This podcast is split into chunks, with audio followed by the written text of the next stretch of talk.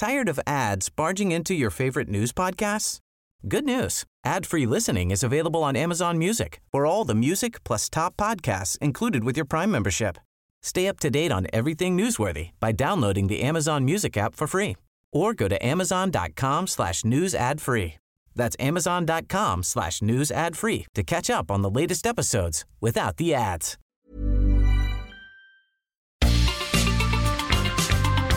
Heraldo Media Group presenta la información y el entretenimiento que usted necesita para estar enterado también en su descanso. Alejandro Sánchez y el informativo Heraldo fin de semana. Por el Heraldo Radio, con la H que sí suena y ahora también se escucha.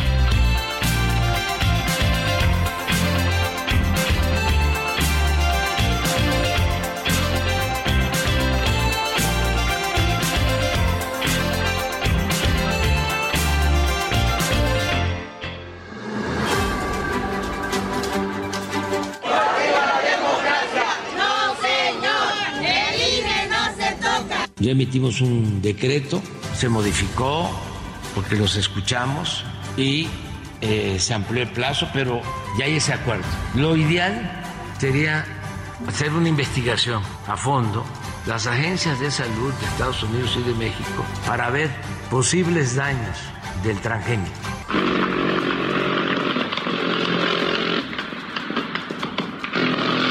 El nombramiento del comisionado que forma parte del INAI es un tema pendiente y lo vamos a hacer, pero no por órdenes ni por intromisiones fuera de las jurisdicciones constitucionales. El poder judicial es mayor, no es mayor que algún otro poder.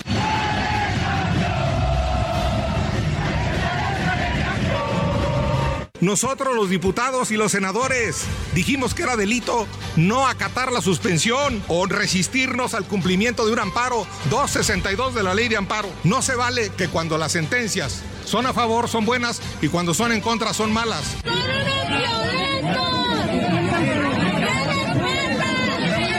Desde Chiapas hago un llamado respetuoso, fraterno y solidario para invitar a todas las mujeres y a todos los hombres libres de México y a la sociedad en general para que se sumen a este gran proyecto de nación que encabeza nuestro compañero Marcelo Ebrard.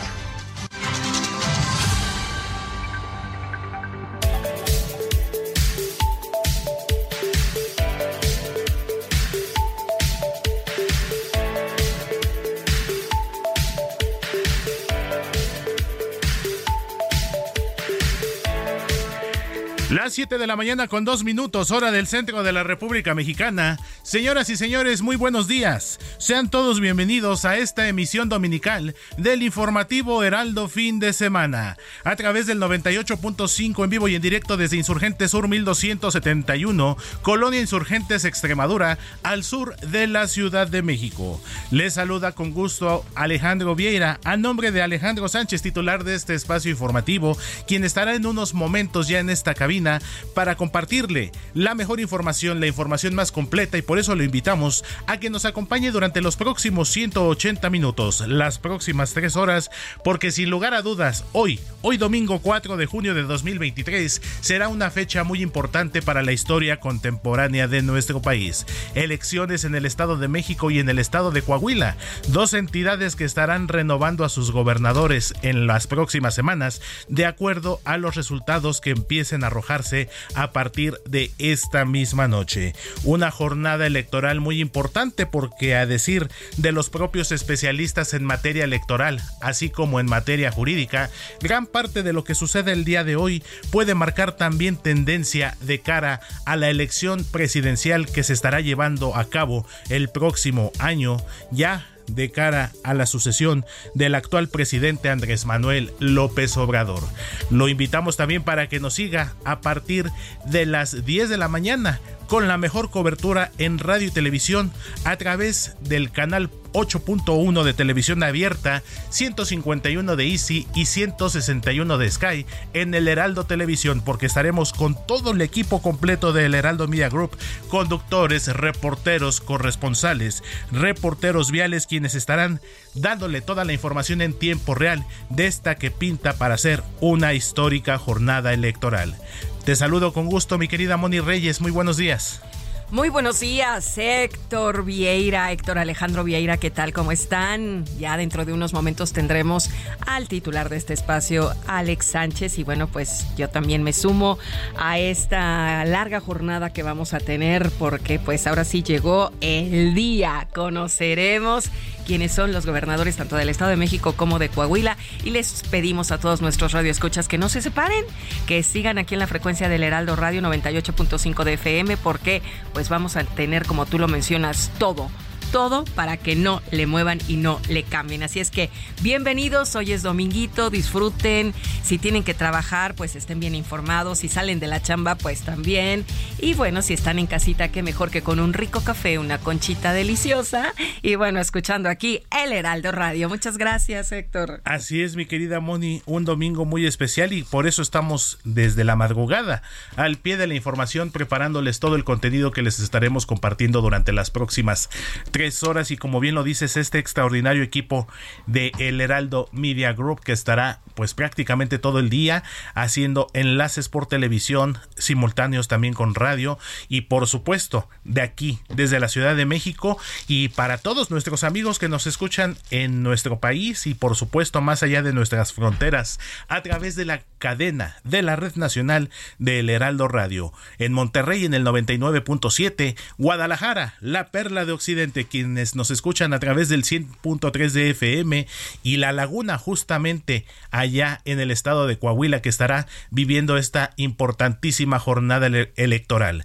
Allá Heraldo Radio La Laguna nos escuchan a través del 104.3 de FM, más al norte Tampico 92.5, Oaxaca al sur de nuestra República Mexicana a través del 97.7. De hecho, en un rato más estaremos haciendo enlace con nuestro compañero y amigo Pastor Matías Arrazola con esta gran colaboración semanal que nos comparte con toda la agenda y todo el acontecer desde el hermoso estado de Oaxaca y por supuesto también en Guadalajara con nuestra compañera Mafalda Aguario, conductora del noticiero Heraldo Radio Guadalajara, quien también nos estará compartiendo toda la agenda estatal y sobre todo porque en el estado de Jalisco lamentablemente Moni hemos pues tenido capítulos difíciles en los últimos días con la desaparición de estos jóvenes eh, trabajadores de este centro de atención telefónica, de este call center. Del supuesto call center. Allá en el municipio de Zapopan, pues continúan las investigaciones, se hallaron restos humanos. 50 bolsas. Que de acuerdo con la Fiscalía General de Justicia del Estado de Jalisco, al menos en cinco de los jóvenes hay características físicas, están haciéndose los estudios pertinentes para que en un momento dado se pueda confirmar o no confirmar a los familiares si se trata de estos jóvenes. Entonces, una situación complicada también en materia de seguridad, pero bueno, vamos a estar bastante cargados de información, por supuesto, una jornada histórica y como les comento, para que también nos puedan seguir en tiempo real a través de nuestra transmisión en vivo en nuestra página web www.heraldo heraldodemexico.com.mx. Y les recuerdo también que para que estén informados con todo al momento, pueden descargar nuestra aplicación Heraldo de México a través de su tienda digital, iOS o bien también en Android para que tengas toda la información en tiempo real en tu teléfono celular con las notificaciones al momento. Eso es lo que te iba a decir, es bien importante las notificaciones porque ya no tienes que buscar, ya te llegan. Entonces, si tú bajas la aplicación de Play Store, pues rápidamente vas a estar informado en donde quieras que te encuentres. Por algo somos pues el número uno, los primeros lugares los hemos ocupado ya un buen tiempo, así es que pues ahí estamos. No hay pierde, no hay pretexto de que pues de dónde, dónde me informo en el Heraldo Radio. Así es, mi querida Moni Reyes, por supuesto que sí, el diario que piensa joven y como bien lo comentas, nuestra plataforma, nuestra página web, la más visitada, el portal más visitado de noticias a nivel nacional, esto de acuerdo con la firma Comscore. Y por supuesto también tenemos una línea abierta en nuestro WhatsApp del informativo Heraldo Fin de Semana. Muchos de nuestros amigos que nos sintonizan cada sábado y domingo, pues lo tienen en su agenda del celular. Ya está guardado en los contactos. Guardadito. Dicen, hoy es sabadito, hoy es domingo. Le aprieto al WhatsApp al 55 91 63 51 19. Va de nuevo. 55 91 63 5119. Ahí está, bien, ahí están llegando las notificaciones. Ya están llegando, ya me están llegando las notificaciones al WhatsApp que tenemos para comenzar a dar saludos, a enviar felicitaciones, complacencias opiniones. Ah, bueno, ese, esa es tu sección, complacencias musicales, que siempre es muy querida por todos. Y somos el enlace entre la autoridad y nosotros como medio de comunicación. Eso es todo. Pues 5591 6351 19. ¿Te parece? Si así arrancamos. Me parece perfecto, mi querida Moni Reyes, cuando en este momento son las 7 de la mañana con 9 minutos, hora del centro de México. Informativo Heraldo fin de semana. Lo más destacado en resumen.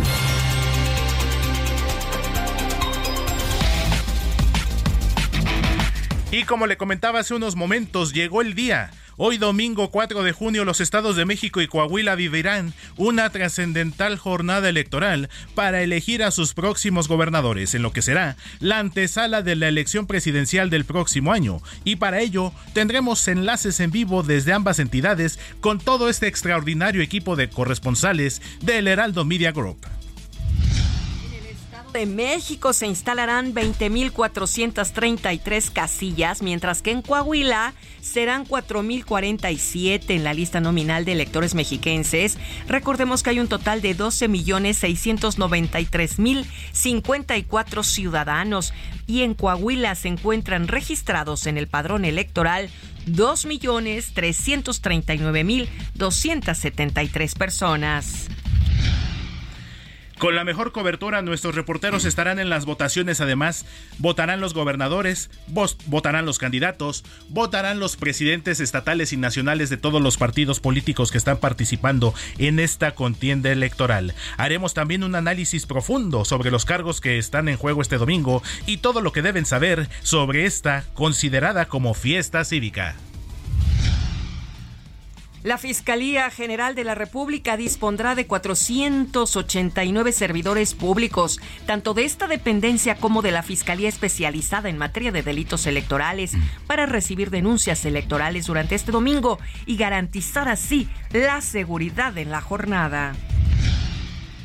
Y por supuesto que en esta jornada electoral de hoy domingo 4 de junio están involucradas autoridades electorales, los propios candidatos, las dirigencias de los partidos, lo más importante los ciudadanos, pero también actores que han dado forma a que pueda ser realidad este proceso electoral.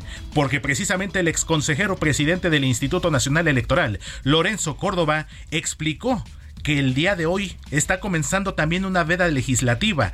Esto al explicar que durante la primera semana de septiembre el Consejo General del INE precisamente estará dando inicio al proceso electoral 2023-2024 que estará culminando con la elección presidencial, por lo que en los 90 días previos que se están cumpliendo el día de hoy, las leyes no podrán modificarse. Esto es muy importante aclararlo porque precisamente de aquí al proceso electoral para la elección presidencial de 2024 nos vamos con las reglas actuales del Instituto Nacional Electoral.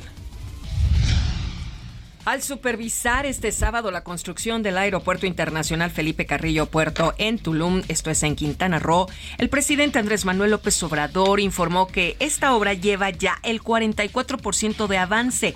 Está prácticamente terminada la pista de 3.700 metros. Y por supuesto que tenemos información también de la Ciudad de México, temas de la capital, y esto se lo comento porque la jefa de gobierno, precisamente Claudia Sheinbaum, informó que hubo saldo blanco durante el concierto que ofreció la noche de este sábado la agrupación de rock argentina Los Fabulosos Cadillacs y que reunió a poco más de 300 mil personas en la plancha del Zócalo. Así se vivió el concierto de Los Fabulosos Cadillacs.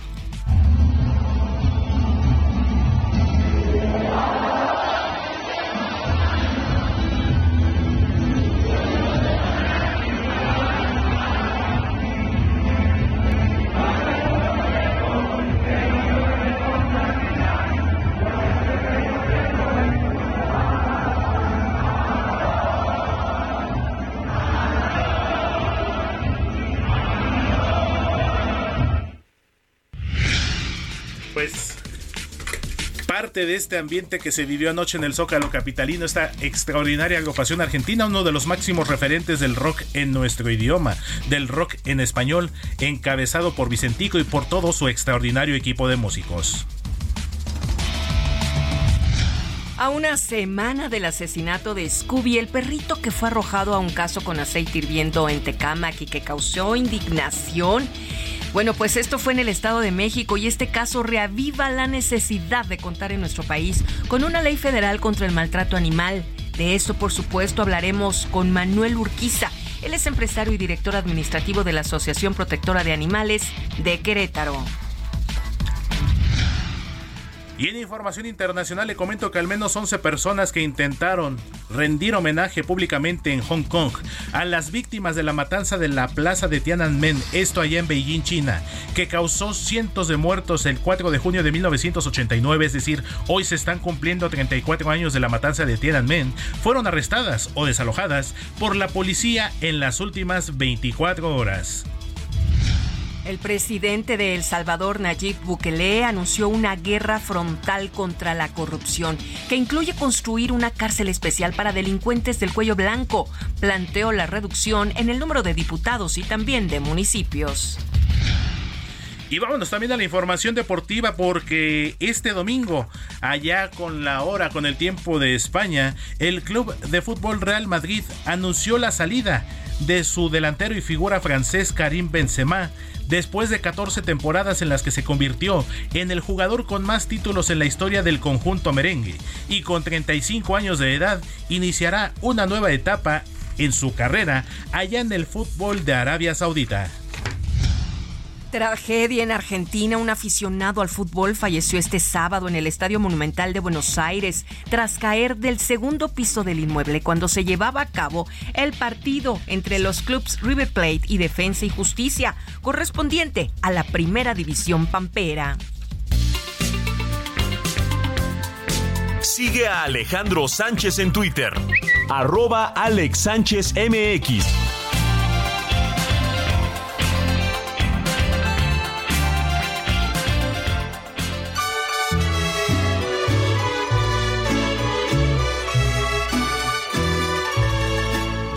Estas son las mañanitas que cantaba el rey David a las muchachas. 7 de la mañana con 16 minutos hora del centro del país. Estamos en el informativo de fin de semana y es momento de pasar con Moni Reyes, mi querida Moni. Muy buenos días. ¿A quién tenemos que correr a abrazar en este dominguito ya? 4 de junio de 2023. Por ahí hay un video de una niña divina que le enseñan sus papás a abrazarse a sí misma. Entonces está divino, está en TikTok. ¿Se abraza así? Sí, es uno, dos y, ay, se apapacha. Yo creo que primero debemos correr a abrazarnos a uno mismo para darnos ánimos, para impulsarnos, pues porque el día a día siempre se torna a veces turbio, a veces bien, a veces muy difícil. Complicado, ¿no? Y bueno, hoy es un día que hay que abrazarnos. Yo los abrazo a todos ustedes, sobre todo en el Estado de México y de Coahuila, y que todo vaya en armonía. Pero bueno, ya después de este tip, ¿verdad? Vamos a ver a quién vamos a festejar. Pues mira, a Noemí, a Ruth, a Francisco, Nicolás, Quirino y Felipe. A Felipe.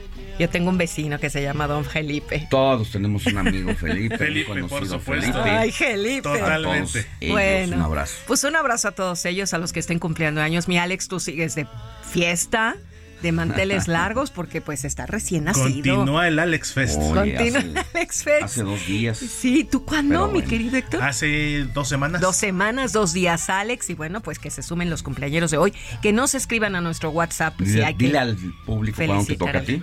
A mí me toca hasta diciembre, así es que va para largo. Pero como el tiempo se va volando, Todavía. ya vayan preparando sus discursos.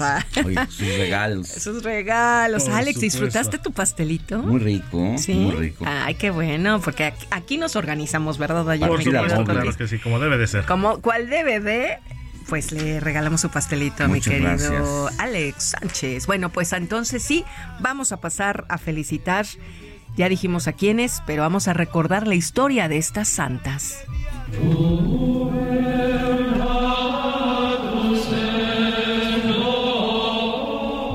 Las santas Noemí y Ruth. Ambos son personajes del Antiguo Testamento. Las dos son antepasadas de José, esposo de la Virgen María. Ruth significa compañera. Fue una maobita que se casó con Mahlón, hijo de Noemí. que significa Noemí agradable o dulzura en hebreo. Con el tiempo, ambas, Noemí y Ruth, quedaron viudas y juntas emprendieron un viaje de vuelta a Canaán. A su llegada a Belén, Noemí pidió que la llamaran Mara, porque en realidad su Dios la había tratado de forma amarga. Al llegar, que fue tiempos de cosecha, Ruth se puso a cegar para mantenerse a sí misma y a su suegra y dio con el campo de un pariente cercano de quien había sido esposo de Noemí, llamado Elimelech. Noemí animó a su nuera a compartir este hecho con él y ésta así lo hizo. Se casaron por sugerencia de la suegra de Ruth, que es Noemí. De modo que de acuerdo a la ley del matrimonio, Ruth se convirtió en la esposa de Boaz a favor de Noemí. Cuando tuvieron un hijo, los vecinos de la zona decían que había nacido un hijo de Noemí, por lo que el niño de nombre Obed se convirtió en el heredero legal de la casa de Elimelech de Judá. Alejandro Sánchez y el informativo Heraldo fin de semana.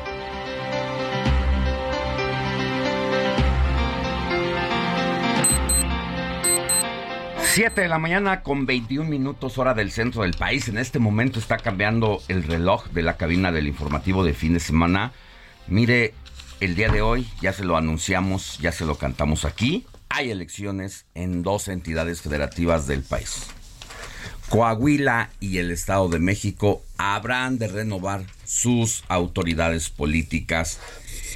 Y para que eso ocurra, usted que nos escucha en todo el Estado de México, y allá en Coahuila, es necesario tener que salir a votar, porque el primer, el primer reto a vencer en estas elecciones, antes que cualquier otra autoridad, es el abstencionismo. Sobre todo de los jóvenes de 19 a 39 años de edad que tengan que salir a elegir una autoridad política. Eh, se erigen como un factor que podría ser o no determinante en el resultado de estos comicios, donde están llamados a votar 14.5 millones de ciudadanos con credencial para votar. Y a una semana de las elecciones en estas dos entidades, la apatía también, junto con el abstencionismo, pues es la clave, es el factor que podría ser o no determinante en el resultado de estos comicios donde pues tienen que salir a votar en 24.480 casillas electorales que se están instalando entre ambas entidades a partir de las 8 de la mañana. Son las 7.22 y estamos a unos minutos ya de que comiencen a abrir estas casillas, de que los responsables de los institutos electorales de ambas entidades prácticamente den el banderazo de salida. Históricamente, el abstencionismo es un factor importante en los comicios y si bien los niveles de participación ciudadana en las elecciones han mejorado en los últimos 18 años, es decir, en tres procesos electorales pasados, esto ha sido marginal e insuficiente, pues se mantiene la tendencia de que apenas la mitad de los ciudadanos de la lista nominal salen a votar. El 48% de los 93 millones de mexicanos que podrían haber votado en las elecciones intermedias en estos 2021 no lo hicieron. Así que el reto, mi querido Héctor y Moni, es importante. Ustedes tienen familiares, tienen que votar en el Estado de México, votan en la Ciudad de México. Pero todos creo que tenemos por lo menos quienes vivimos en el centro del país, alguien, amigo, familiar, que tenga que salir a votar el día de hoy. Hoy, yo tengo amigas, tengo primas y tengo de parte de mi esposo ella en Coahuila. Mm. Entonces En todos las dos entidades. En las dos entidades. Entonces es muy bonito todo lo que te comentan. Ayer teníamos una reunión, algunas amigas que viven precisamente en Toluca y me dicen, me tengo que ir porque voy a llegar a votar. Y yo, sí, sí, sí, voten. Y allá en Saltillo, ¿no? Pues también la- los primos y las primas se armaron una discada ayer porque hoy era la votación. Y eso está bueno, ¿no? aprovecharlo exactamente. Y sí, mi querido Alex, de hecho, familia materna, toda la familia prácticamente de mi señora madre, tíos, primos, eh, allá en la ciudad de Toluca, les mandamos un fuerte abrazo, allá en la delegación Capultitlán, allá en Toluca, Estado de México, pues estarán participando. Y también tengo familiares, primos y tíos también, en Coacalco y Tultepec. Entonces, la familia va a estar bastante movida Ocupada. en cuestión de emitir Miren, su voto. Es que si el abstencionismo fuera un partido político, sería el más ganador y arrasaría. Vamos a una pausa y volvemos con más información. Heraldo Radio, la H se lee, se comparte, se ve y ahora también se escucha.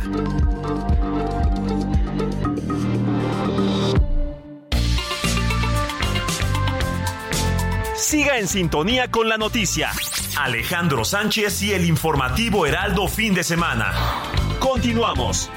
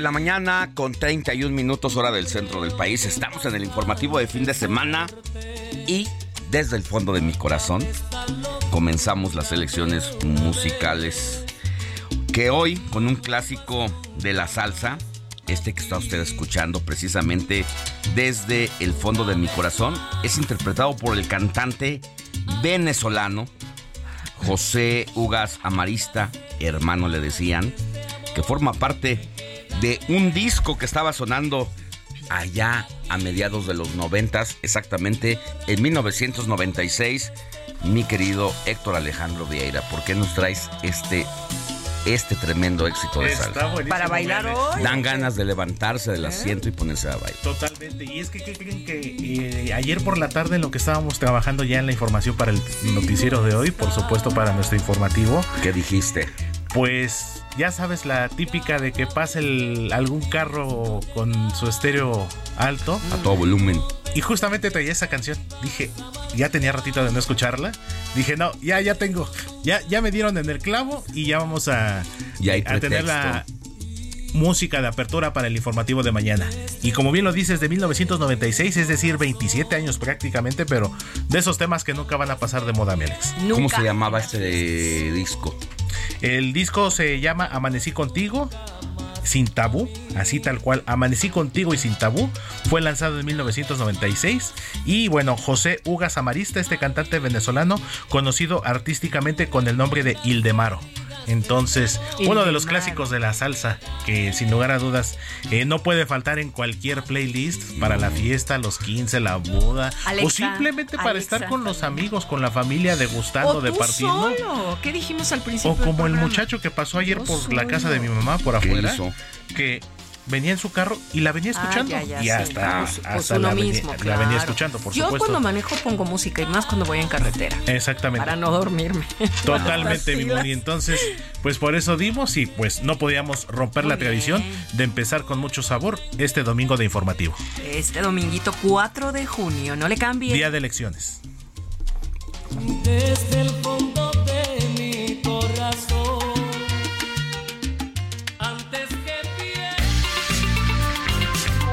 Comparte tus comentarios y denuncias en el WhatsApp del informativo fin de semana. Escríbenos o envíanos un mensaje de voz al 55 91 63 51 19.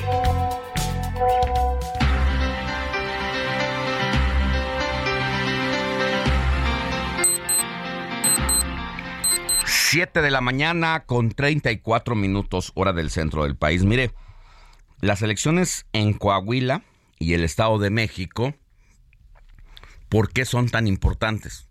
Bueno, porque estamos en la antesala de las elecciones federales de 2024, justo a un año. Porque terminando el proceso electoral de hoy, prácticamente arranca con todo el proceso electoral del próximo año. Pero sobre todo también porque el Estado de México y Coahuila son dos entidades que son los últimos bastiones del Partido Revolucionario Institucional. Actualmente están gobernados por representantes de ese partido, tanto en la entidad vecina de la Ciudad de México, así como en la entidad norteña.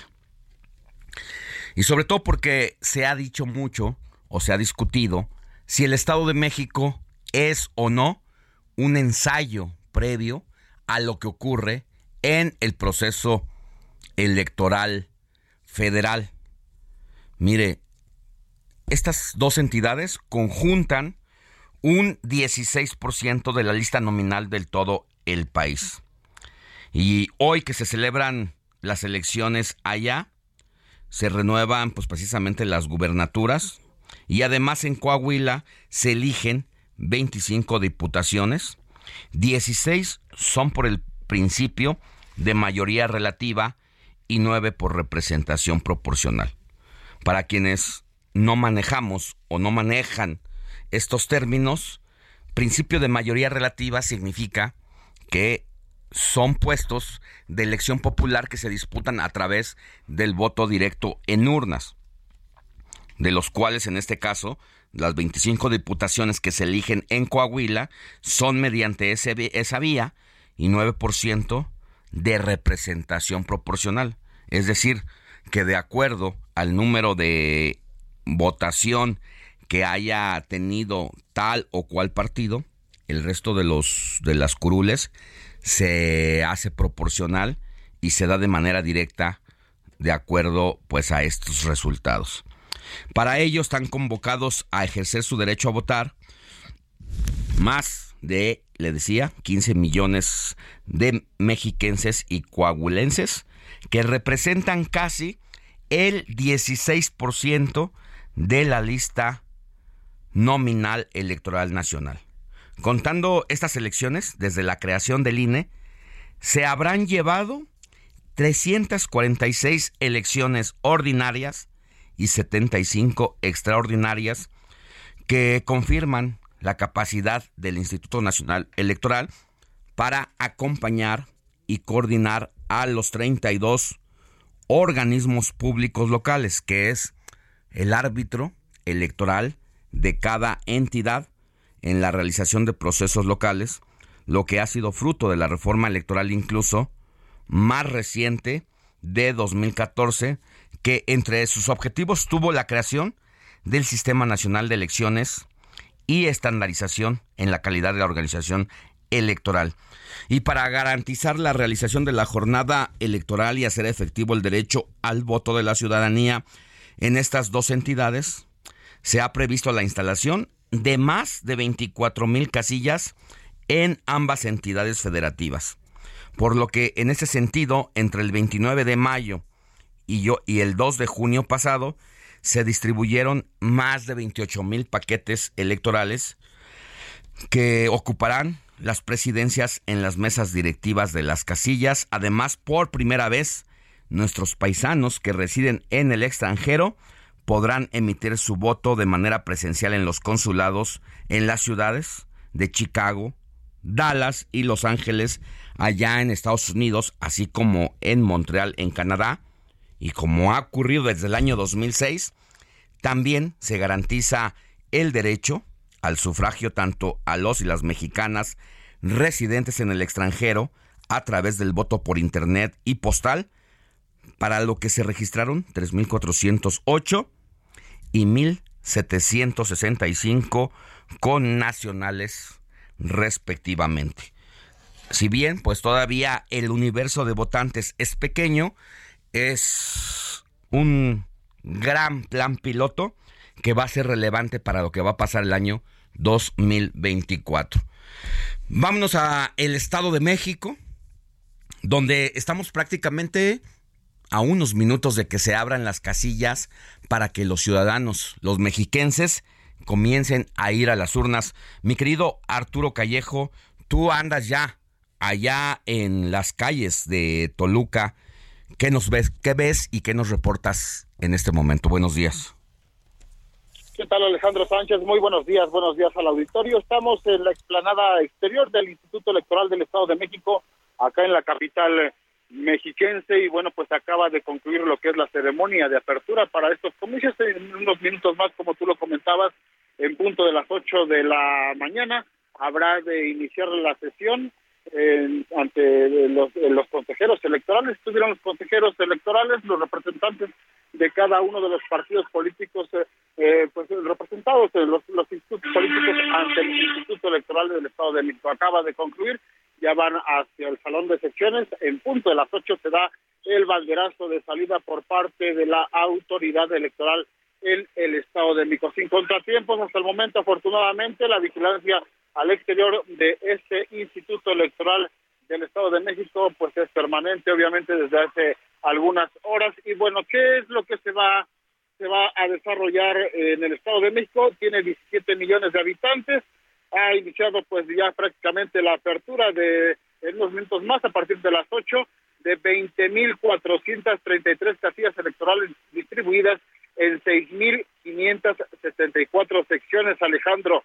Del global, 6.561 son casillas básicas, 13.085 contiguas, 725 extraordinarias y 62 especiales. Por primera vez en su historia, el Estado de México tendrá su primera gobernadora y para ello 12 millones 691 mil 751 mexiquenses tendrán el derecho a votar este domingo 4 de junio. De este universo, 6 millones 600 47.702 son mujeres, lo que equivale, Alejandro, a 52% de la lista nominal y 6 millones 28.923 son varones, lo que representa el 48% de la, de la población votante. También habrá voto electrónico que se podrá hacer en 164 urnas. De estas, un centenar son modelo INE 7.0 y el resto modelo OPLE Jalisco. En cada aparato tecnológico podrán votar 750 mexiquenses, por lo que en estas urnas se espera el sufragio de hasta 123 mil personas. Estas urnas electrónicas se instalan ya en 19 municipios. Para esta jornada electoral, amigos del auditorio, que culminará a las 6 de la tarde, se imprimieron 12.7 millones de boletas electorales, cada una cuenta con 13 medidas de seguridad y tuvo un costo unitario de 2 pesos para un gasto aproximado de 25 millones de pesos. Es de recordar que la jornada electoral para elegir nueva gobernadora comenzó en la semana comprendida del 15 al 19 de mayo, con el voto de 4.518 procesados y procesadas de 20 prisiones mexiquenses e hicieron lo propio 110 personas quienes con su estado por su estado de salud no pudieron votar o acudir a las urnas. Estos votos se contarán hoy a la par de la votación general. En lo que se refiere al voto en el extranjero, el sufragio postal se cerró el día de ayer y el voto electrónico comenzó el 20 de mayo y termina hoy a las 6 de la tarde, mientras que para el voto presencial solo se apuntaron 251 mexiquenses, muy poquitos, aunque 52.491 tienen credencial para votar con fotografía. Hay urnas electrónicas, amigos del auditorio, en las embajadas de Dallas, allá en Texas, en Chicago, Illinois, Los Ángeles, California, allá en la Unión Americana, así como en la embajada de Montreal, en Canadá, también votarán de España, Alemania, Reino Unido, Francia, Australia, Países Bajos e Italia.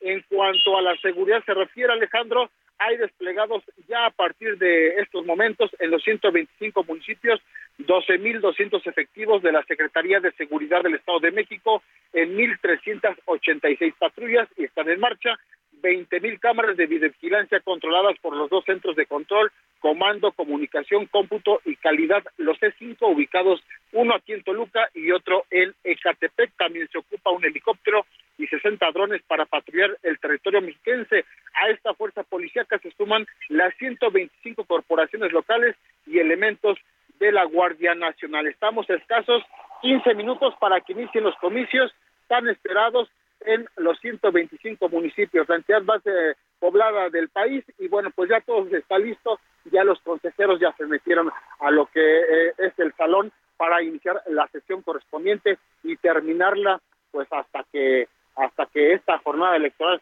concluya prácticamente pues con la entrega de la constancia de mayoría a, alguna de las dos eh, candidatas a la gubernatura de esta entidad federativa Alejandro. Pues traes todos los datos, Arturo Callejo, eh, estás en Toluca, así prácticamente estará arrancando el proceso electoral de este domingo, cuyas casillas, como dices, estarán cerrando hasta las seis de la tarde. Y es importante destacar que la ciudadanía ha sido capacitada para fungir como parte de el funcionariado de la mesa directiva de casillas que ya en este momento pues comienzan a instalarlas, las casillas, comienzan a ver las papeletas y las imágenes que nos llegan aquí al informativo de fin de semana es que están prácticamente en sus marcas listos para que en unos minutitos más comiencen a pasar por las casillas los primeros electores, en este caso, del el Estado de México, mi querido Arturo. Sí, afortunadamente no hubo contratiempo en el reparto de la papelería que se hizo por semanas previas. Tampoco eh, no ha habido ningún incidente mayor. Algo muy importante que destacar, eh, bueno, pues es que el clima va a ser muy satisfactorio a lo largo de este domingo electoral. En algunas otras ocasiones hemos tenido la oportunidad de, cubrir eh, otro tipo, de bueno, comicios federales y estatales, ha habido lluvia y lamentablemente esto desangela un poco la, a, la, población votante, pero se espera un clima bastante caluroso, hay que salir a votar, eso es lo que han insistido eh, pues personajes políticos, empresariales y, bueno, pues también las autoridades eh, como es el Instituto Electoral del Estado de México, como es el Instituto Nacional Electoral en esta entidad federativa. Salir a votar, eh, que es un, es un derecho y una obligación de todo ciudadano, Alejandro. Pero todo transcurre hasta estos momentos. Ya estamos a 14 minutos prácticamente de la apertura de las casillas del numeral que estábamos comentando, Alejandro. Bueno, pues más, más tardecito volvemos contigo, Arturo Callejo, para que nos sigas narrando en lo que ocurre minuto a minuto en esta jornada electoral. Te mando un abrazo y cuídate mucho. Muchas gracias, muy buenos días, hasta luego. Buenos días, 7 de la mañana con 47 minutos, 13 minutos faltan para que se abran las casillas. Ya le decimos, ya le decíamos que el abstencionismo es el primer, el primer reto a vencer. Y si el abstencionismo fuese un partido político sería el más ganador y arrasaría porque el 87% de las casillas ahí ocurre que son más los que no votan que los que sí votan. Esto es de acuerdo con un análisis de la Coparmex. Y esto ocurre tanto en el Estado de México como en Coahuila, a donde nos enlazamos también con nuestra compañera Etela Redondo. Ella es jefa de información de El Heraldo Radio de La Laguna y quien nos venía informando semana a semana de cómo se preparaban los candidatos, pero también los ciudadanos para llegar a esta justa electoral. Mi querida Etel, como dicen, no hay fecha que no se cumpla. Buenos días. Hola, ¿qué tal? Muy buenos días. Así es, pues ya llegó, el plazo se venció y hoy nos toca a los coahuilenses, así como a los habitantes del Estado de México, elegir a nuestros nuevos gobernantes. Y dentro de los datos que se generan en torno a esta jornada, pues te platico que este domingo eh, las elecciones que se realizarán en Coahuila podremos votar 2.356.495 personas que van a elegir a su próximo gobernador, así como a 25 diputados que van a integrar el Congreso local. De acuerdo al INE en Coahuila, se instalarán 4.047 casillas y estarán abiertas desde las 8 de la mañana, como es habitual, hasta las 6 de la tarde. 1.745 son casillas básicas y más de 2.000 son casillas contiguas, así como 54 extraordinarias y 18 especiales. Luego de detectar, eh, hay que mencionarlo, un error en la programación de las urnas electrónicas que serán instaladas en las elecciones de este día, la Comisión Temporal de Seguimiento de los Procesos Electorales Locales del INE determinó cancelar la prueba piloto en esta entidad a fin de dar certeza en la jornada.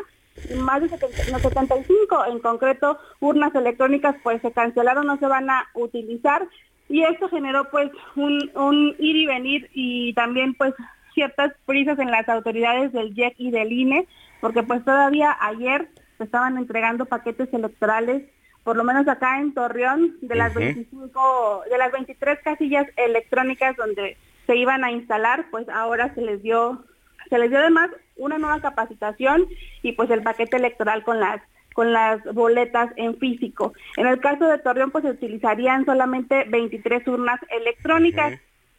Para conocer pues la ubicación de donde vamos a votar, ya está disponible el espacio ubicatucasilla.ine.mx, donde nada más le, colocamos en qué entidad vamos a votar y el número de sección que viene en nuestra credencial de lector. Ya conocemos cuál va a ser nuestra casilla. Acá en Coahuila hubo una, una modificación de secciones, así que ciertas personas van a tener un nuevo lugar para votar, así que y usted se está confiando en que yo ya sé dónde voy a votar, pues no está de más confirmarlo ahí en, la, en el espacio eh, disponible por parte del INE. En 14 de los 38 municipios más poblados de Coahuila, aquí se encuentran 9 de cada 10 personas con posibilidad de votar. Los municipios pues más importantes en esta entidad, Saltillo, Torreón, Monclova, Piedras Negras y Acuña.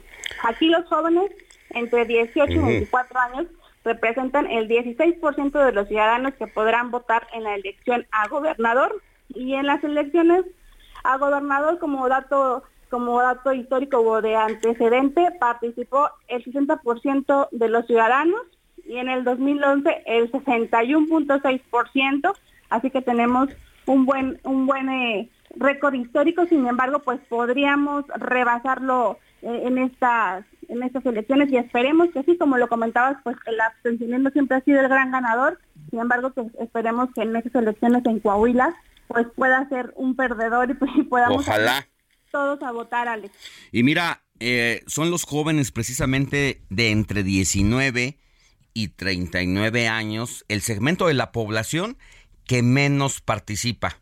Asimismo, las mujeres son el segmento de la votación de, de, los votantes, que de manera consistente en todas las elecciones más salen a votar. Tan solo en 2003 votó el 42% de este sector.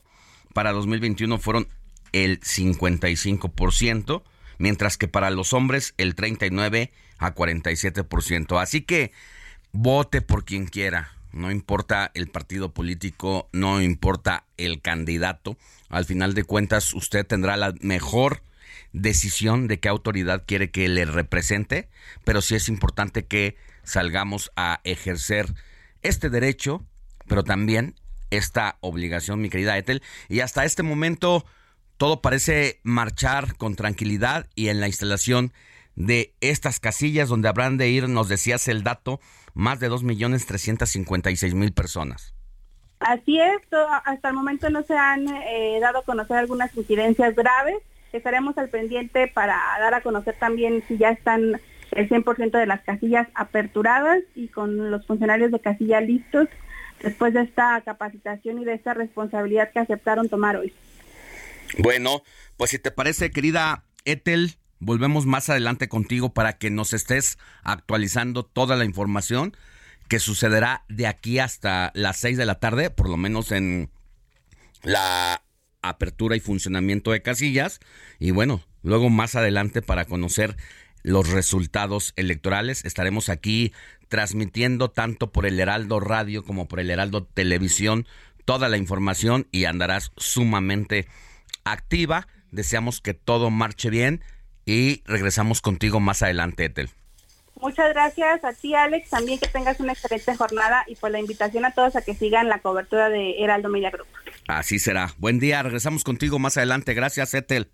Gracias. Buenos días. Mi querida Moni Reyes, ya hay mensajitos antes de irnos a corte, ¿te parece? Claro que sí, vamos a leer unos 2, 3, 55, 91, 63, 51, 19.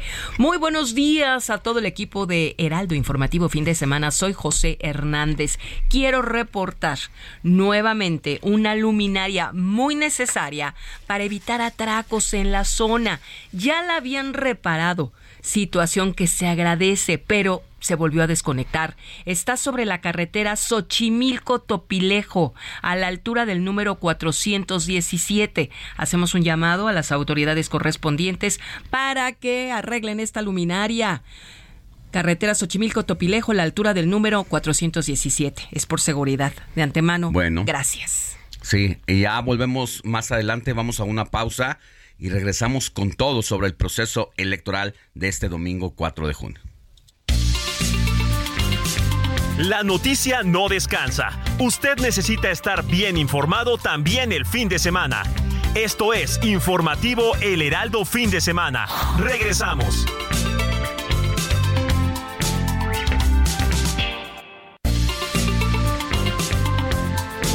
Siga en sintonía con la noticia. Alejandro Sánchez y el Informativo Heraldo Fin de Semana. Continuamos.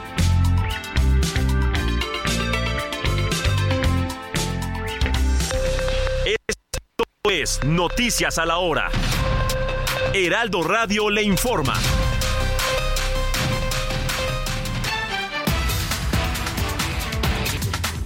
Este sábado, la Fiscalía General de la, de la, República confirmó la detención de Manuel Lozano Jiménez, exdirector comercial de Seguridad Alimentaria Mexicana en Argentina. Este fin de semana, en la alcaldía Iztapalapa, elementos de la Secretaría de Seguridad Ciudadana de la Ciudad de México detuvieron a dos personas en posesión de aparente droga y quienes posiblemente ingresaron a una escuela de donde sustrajeron dinero en efectivo y despojaron de sus pertenencias a padres de familia y maestros que se encontraban al interior. En Sonora, el colectivo Kibernus, junto con el de Cultura Verde y la Dirección de Servicios Públicos Municipales, realizaron este fin de semana el denominado Foro Ambiental 2023, esto en las instalaciones del recién rehabilitado Deportivo del Cárcamo, por lo que exhortan a la comunidad a que asista a los talleres, conferencias, pasar de economía, circular, juegos, exposiciones y muchas cosas más relacionadas con el cuidado del medio ambiente. En el orbe, Perú pidió este viernes al gobierno de Andrés Manuel López Obrador que garantice la vida de sus diplomáticos en México ante las amenazas de muerte que recibió el encargado de negocios en medio del deterioro de las relaciones entre los dos países. La Fiscalía salvadoreña anunció que apelará el fallo de un juzgado que ordenó el viernes liberar a cinco detenidos por la estampida que dejó nueve muertos en un partido de fútbol en San Salvador el pasado 20 de mayo, tras un arreglo con familiares de las víctimas. Estamos entrando a la segunda hora del informativo fin de semana. Son las 8 de la mañana con dos minutos tiempo del centro de México. Los invitamos a que sigan con nosotros en el informativo fin de semana con Alex Sánchez y su gran equipo de trabajo. Les saluda Mónica Reyes. Esto fue Noticias a la Hora. Siga informado, un servicio de Heraldo Media Group.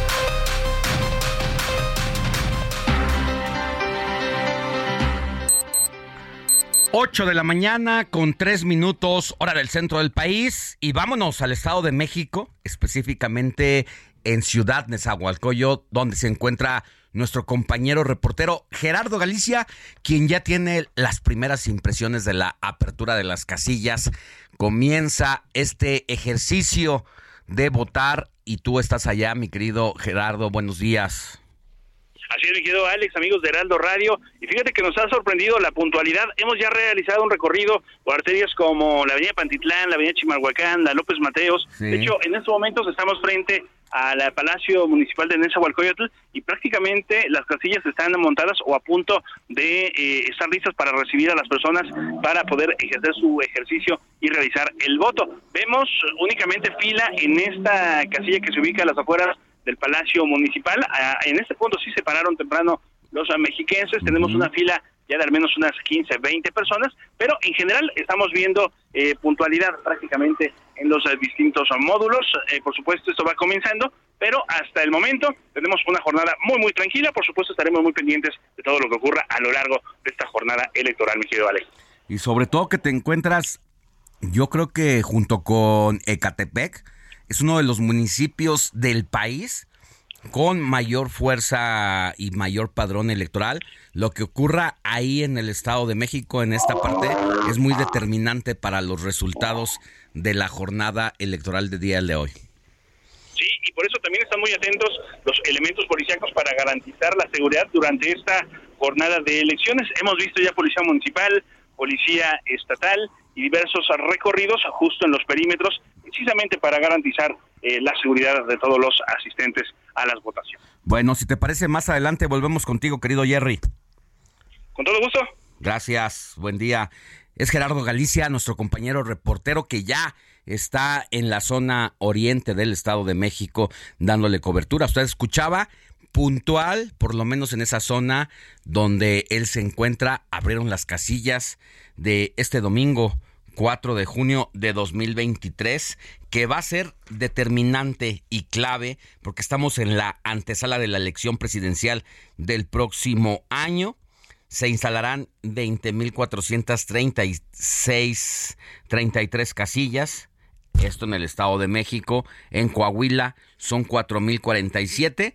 Y en la lista nominal de allá de la entidad mexiquense son 12 millones 693 mil y para ser exactas 54 personas las que tendrán que salir a las urnas mientras en Coahuila son 2 millones 339 mil 273 personas y vámonos precisamente a esa entidad. Allá está nuestra compañera Blanca Becerril, enviada especial del Heraldo Media Group, quien tiene todos los detalles de los primeros seis minutos de la apertura de esta jornada electoral allá en las casillas. Querida Blanca, muy buenos días, ¿cómo están las cosas por allá?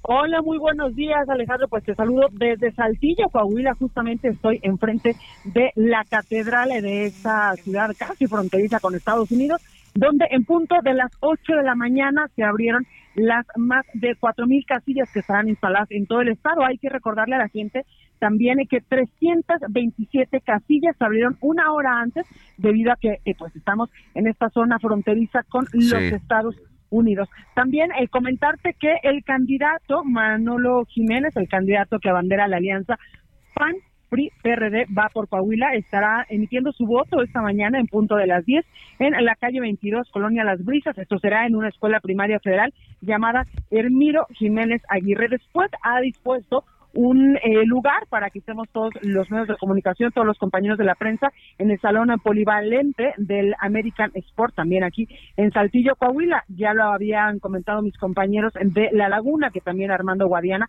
pues estará emitiendo su voto a las 9.30. Él estará acompañado por el dirigente nacional de Morena, Mario Delgado, que hay que recordarle también a la gente que, pues normalmente los dirigentes eh, nacionales vienen a apoyar a sus candidatos, sobre todo a la gubernatura. Aquí, eh, Alejandro, se van a votar por el gobernador, por supuesto, que aquí algo importante resaltar es que van cuatro hombres en la boleta. Manolo Jiménez de esta alianza PRI-PAN-PRD, también Armando Guadiana, el senador con licencia de Morena, Ricardo Mejía del Partido del Trabajo, aunque pues sabemos que en las últimas en los últimos eh, días pues este partido declinó por el candidato de Morena, aunque Ricardo Mejía va a aparecer en la boleta, ojo, con las siglas del Partido del Trabajo. También Lenin Pérez, quien está abanderado en estos momentos por la unidad Democrática de Coahuila y el Partido Verde Ecologista de México, quien también este partido, pues en días anteriores declinara por Armando Guadiana, pero también importante, Lenin Pérez va a aparecer en la boleta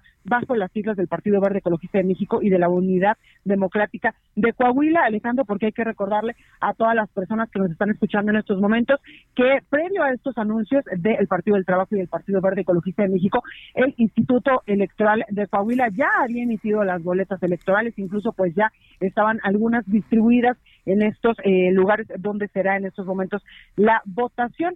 También, eh, pues hay que eh, decirle a la gente que en estos momentos, pues poco a poco las casillas se van aperturando, va llegando la gente. Hay algunas donde nosotros pudimos ver que la gente llegó desde siete y cuarto, siete y media de la mañana, porque ellos querían, por supuesto, ser los primeros en votar. También lo hará el gobernador actual, Miguel Riquelme, quien él lo hará en Torreón, en la casilla 1476 de la escuela primaria Evangelina Valdés Dávila. Alejandro, debo decirte que en estos momentos hace mucho calor en Coahuila, entonces yo pronostico que poco a poco la gente va a ir saliendo muy temprano antes de que pues el rayo del sol pudiese estarles eh, pues afectando un poco las largas filas que se esperan en esta votación por la gubernatura del estado de Coahuila y también hay que recordarle a la gente que estarán votando por 25 diputados locales, cuatro mil casillas estarán aperturándose ya en estos momentos en 38 municipios del estado, 2.3 millones de ciudadanos que están en la lista nominal como tú ya bien lo mencionabas y el reto principal por supuesto del próximo gobernador será qué va a hacer para reducir la deuda pública del estado que Mm. es bastante amplia, una de las más grandes del país. Así es, bueno, para quienes nos escuchan allá en la laguna por el 104.3 de FM, decirles y aclararles lo que tú destacabas, querida Blanca Becerril, de que si bien los partidos políticos dijeron que prácticamente estaban cediendo su candidatura, en este caso del PT y del Partido Verde a favor de Morena, lo que nos decía ayer la consejera del Instituto Nacional Electoral que vino aquí a la cabina del Heraldo Radio, es que pues en este caso, en este momento, los partidos no mandan, sino que quien manda es el propio candidato o candidata, en este caso candidatos, porque son los que aparecen en la boleta. Y si bien el PT dijo que declinaba a favor de Morena, Ricardo Mejía, que es el que aparece en la boleta, él dice, yo no declino, yo sigo en la contienda, así que lo mismo para el aspirante del Partido Verde Ecologista. Exactamente, estos aparecerán tal cual estaba eh, pues antes de estas de estos anuncios de estos partidos políticos nacionales aparecerán tal cual en la boleta. Así Bueno. Manolo Jiménez, Armando Guadiana, Ricardo Mejía por el PP, Lenin Pérez por el Partido Verde Ecologista de México y este partido local acá en Coahuila de Unidad Democrática de Coahuila. Y para que la gente tenga mucha atención. Te mando un abrazote y si te parece volvemos contigo más adelante porque esto apenas empieza. Absolutamente, Alejandro, yo voy a seguir recorriendo las casillas acá en Saltillo, Coahuila. Te mando un fuerte abrazo. Abrazo y cuídate mucho, Blanca. Gracias. Alejandro Sánchez y el informativo Heraldo fin de semana. 8 de la mañana con 11 minutos hora del centro del país. Vamos a hacer un recorrido por las distintas entidades de la República donde no hay elecciones, pero hay temas de suma importancia. Y es el caso de Jalisco, allá en Guadalajara, está nuestra querida Mafalda Guario, a quien usted escucha todos los días de 3 a 4 de la tarde por el 100.3 de FM. Y vaya que ha habido noticias, que ha habido tema de la agenda local, pero que se ha convertido en la agenda nacional. Mi querida Mafalda, muy buenos días. Efectivamente, Alex, muy buenos días para ti, para todas las personas que nos están escuchando. Ha sido una semana sumamente difícil, de muchas tensiones. Ya les decía la semana pasada que este caso de los jóvenes desaparecidos que trabajaban en un presunto call center subió de tono y ya lo has dicho tú también, cobró relevancia a nivel nacional incluso por las circunstancias en las que se ha dado. Bueno, pues continúan a la espera de los resultados de la confronta genética. Las familias de estos ocho jóvenes, porque recientemente se confirmó que son ocho los jóvenes desaparecidos. Se encontraron aproximadamente 45 y 50 bolsas de restos humanos en un paraje en el que estuvieron realizando búsqueda eh, elementos de varias corporaciones, incluso también eh, corporaciones del ámbito federal. Y pues estos restos humanos físicamente parece que había con los jóvenes. Habrá que esperar, repito, la confronta genética y en eso se encuentran también los familiares. Aunque ayer un colectivo de personas desaparecidas eh, dio por hecho que una de las víctimas ya estaba identificada, por parte de las autoridades no se ha confirmado de manera oficial que efectivamente corresponda eh, sus restos a uno de estos jóvenes desaparecidos. Por otro lado, ha habido intensas manifestaciones, Alex, por la desaparición de otra chica, una mujer de 31 años, Sandra Analí, que eh, fue vista por última vez en una zona muy cercana a una de las fincas que fue cateada como consecuencia de las investigaciones del caso de los jóvenes de los call center. Eh, sin embargo, no tiene nada que ver, pero sus familiares, amigos, vecinos han realizado manifestaciones por eh, quinto día consecutivo hasta ayer para que las autoridades reaccionen y les informen lo que está ocurriendo con este caso. Porque mira, Alex, entre los colectivos han dicho que si bien es muy importante y destacable que se esté haciendo la búsqueda de los ocho jóvenes, también lamentan que no se le dé el mismo tratamiento a todos los casos.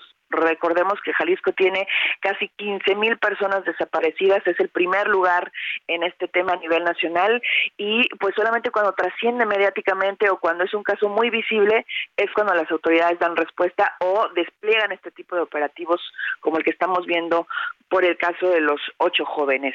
Eh, mañana es un día importante también porque es el aniversario de uno de los episodios más oscuros del estado de Jalisco, lo que fue conocido como el halconazo tapatío, cuando elementos de la fiscalía desaparecieron forzadamente durante varias horas a jóvenes que se manifestaban afuera de las instalaciones de la fiscalía cuando protestaban por la detención arbitraria previamente de otros muchachos que se habían manifestado por el asesinato de Giovanni López. Este caso que también fue emblemático porque fue detenido por policías municipales y asesinado extrajudicialmente. Y bueno, desde entonces no ha cambiado nada en la Fiscalía del Estado. El fiscal en ese entonces no renunció por ese motivo, fue posteriormente y por motivos de salud. Y pues seguimos, seguimos con los mismos temas, con las mismas desgracias y cada vez la inconformidad social es más eh, latente y crece ante el incremento también de los casos de desapariciones, de asesinatos y sobre todo pues de violencia en nuestro estado, Alex. O que hablas de los ocho jóvenes desaparecidos, entre ellos dos hermanos, hombre y mujer. Eh, una situación bastante delicada y que se ha abordado a medias porque la autoridad en esta eh, situación de tener la presión social encima por la desaparición, ha salido a decir que estos chicos formaban parte de una plantilla laboral de un call center, pero prácticamente sin pruebas todavía contundentes, los han estado criminalizando, diciendo casi que no eran unas blancas palomas porque trabajaban para el narcotráfico, cosa que hay que tratar con cuidado, porque pudieron, pudieron, yo no sé si trabajaban o no para el narcotráfico, es probable, pero una cosa es que seas parte del crimen organizado y otra donde tú no manejas las circunstancias, que esa empresa para la que trabajabas sea de un cártel de la droga, pues uno no controla eso, los ciudadanos no controlan esa situación y si a ti te ofrecen chamba, pues vas y trabajas y no vas a hacer una revisión porque no tienes la condición ni la manera de determinar si el trabajo al que vas a entrar es o no de personas del crimen organizado. Por eso se me hace un poco irresponsable esta situación, aun cuando fuera el caso, ¿eh? Porque no hay todavía pruebas fehacientes y contundentes que lo demuestren. Completamente de acuerdo, Alex. Este caso no ha estado exento de la revictimización por parte de autoridades Incluso el gobernador Enrique Alfaro se molesta cuando se le habla de, eh, un call center. Él dice que era un eh, centro para hacer extorsiones, pero ya tú lo dices muy bien, no ha habido o no se nos ha presentado ninguna prueba, ningún elemento contundente para que nosotros como medios de comunicación lo manejemos de esa forma. Incluso las familias, las mamás, las hermanas de estos jóvenes han mencionado si ellos se dedicaban a una actividad eh, delictiva, que se les juzgue una vez que aparezcan, una vez que se les encuentre con vida, porque pues así debería de ser la justicia, pero no que se tome eh, la justicia por propias manos y se les desaparezca y a nosotros nos dejen con esta incertidumbre y este dolor de por vida, ¿no? Que es pues lo que reclaman eh, de la revictimización que están haciendo las autoridades. Sí, qué manera tan irresponsable. Hay que recordar que cuando se dio a conocer este caso, y que no explotaba como finalmente sucedió. El gobernador Enrique Alfaro andaba allá con su compadre de Nuevo León, Samuel García, viendo a todo dar el partido de fútbol entre los Tigres de la Universidad Autónoma de Nuevo León contra las Chivas. Y ahí todavía no le reventaba el caso, como muchos de los que han ocurrido en los últimos tiempos, porque bien lo dices, Jalisco es campeón, lamentablemente para ustedes, mi querida Mafalda, de desapariciones y de homicidios. Y que nos vengan a dar esta narrativa me parece de verdad alarmante, preocupante y que normalicemos las cosas no está bien para quienes son víctimas, sobre todo las familias, de esta tragedia. Sí, totalmente, que lo normalicemos, Alex, y que además no haya solidaridad del resto de la sociedad con ellos, porque en estas manifestaciones que tuvimos durante toda la semana, muchas personas molestas porque se obstruía el tráfico cuando creo que no se comprende realmente la dimensión de la crisis de desaparición que estamos viviendo en nuestra entidad. Bueno, pues mucha carnita, muchos temas, y bueno, ya después, en otro momento, en otro episodio, ya nos platicarás de cómo va la sucesión del liderazgo de quien fue el prácticamente jefe de jefes de la Universidad de Guadalajara. Ya nos dirás a detalle en la próxima entrega, ¿te parece?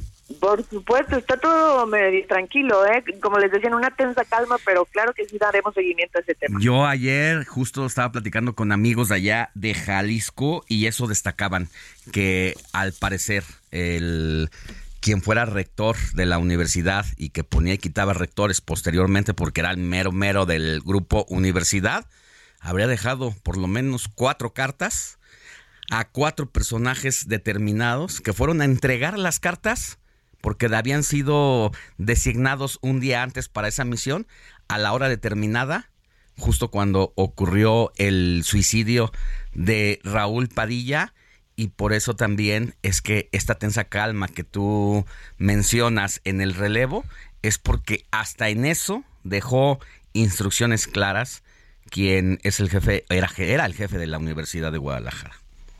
Sí, esa es una de las versiones, Alex, así que pues nosotros seguimos a la espera investigando sobre lo que ocurrirá en la máxima casa de estudios de Jalisco.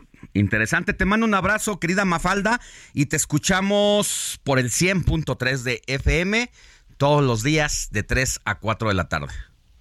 Así es, igualmente abrazo para ti. Cuídate mucho, gracias. Alejandro Sánchez y el informativo Heraldo fin de semana. 8 con 21 minutos hora del centro del país. Vámonos hasta Oaxaca a través del 97.7 de FM. Usted puede escuchar todos los días de 6 a 7 de la mañana y luego también de 3 a 4 de la tarde a Pastor Matías Arazola, quien también nos tiene la agenda de lo que pasa allá en esta entidad, una de las principales entidades que visita comúnmente el presidente de la República, porque la agenda, la carnita, ahí también es interesante. Querido pastor, muy buenos días. ¿Qué tal, Alex? Muy buenos días, amigos de fin de semana de Heraldo Radio. Les saludamos con todo gusto. Bueno, pues una semana muy complicada, pues con algunas tormentas locales acompañadas de granizo en valles centrales, caída de árboles, algunos anuncios espectaculares, situación que además se complicó también por las diversas movilizaciones, marchas y bloqueos que tuvimos durante la semana.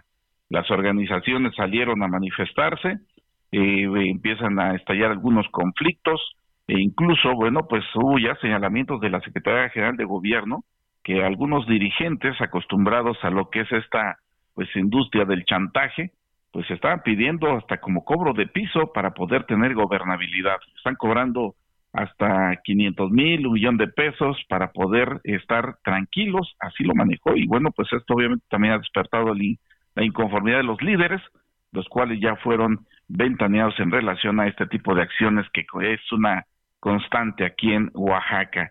Y bueno, pues lamentable porque dentro de todos esos bloqueos, déjame decirte que es una carretera que el presidente prometió para el mes de agosto, bueno, pues quién sabe si se vaya a terminar, debido a que esta carretera de Barranca Larga a la costa, Barranca Larga Ventanilla, pues resulta que no está terminada, apenas están trabajando y ya está bloqueada.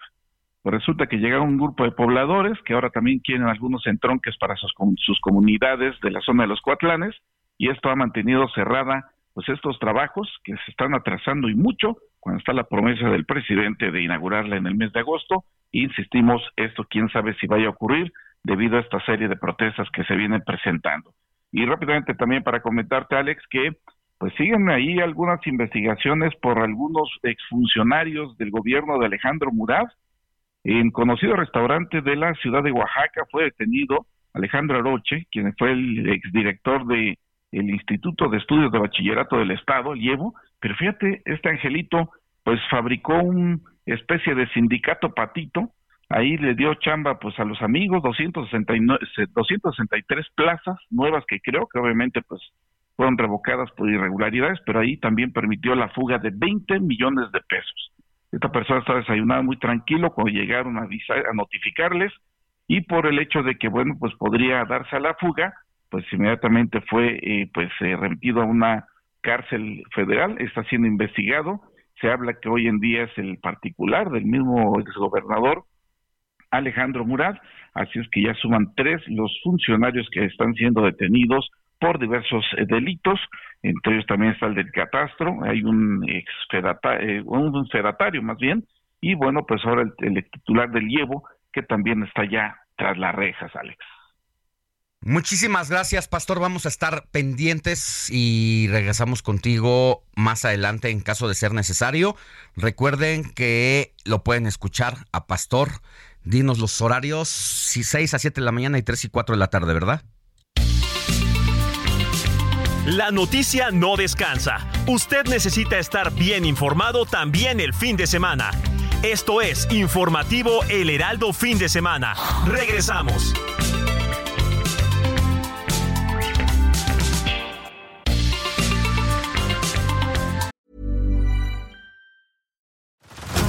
Head over to Hulu this March, where our new shows and movies will keep you streaming all month long.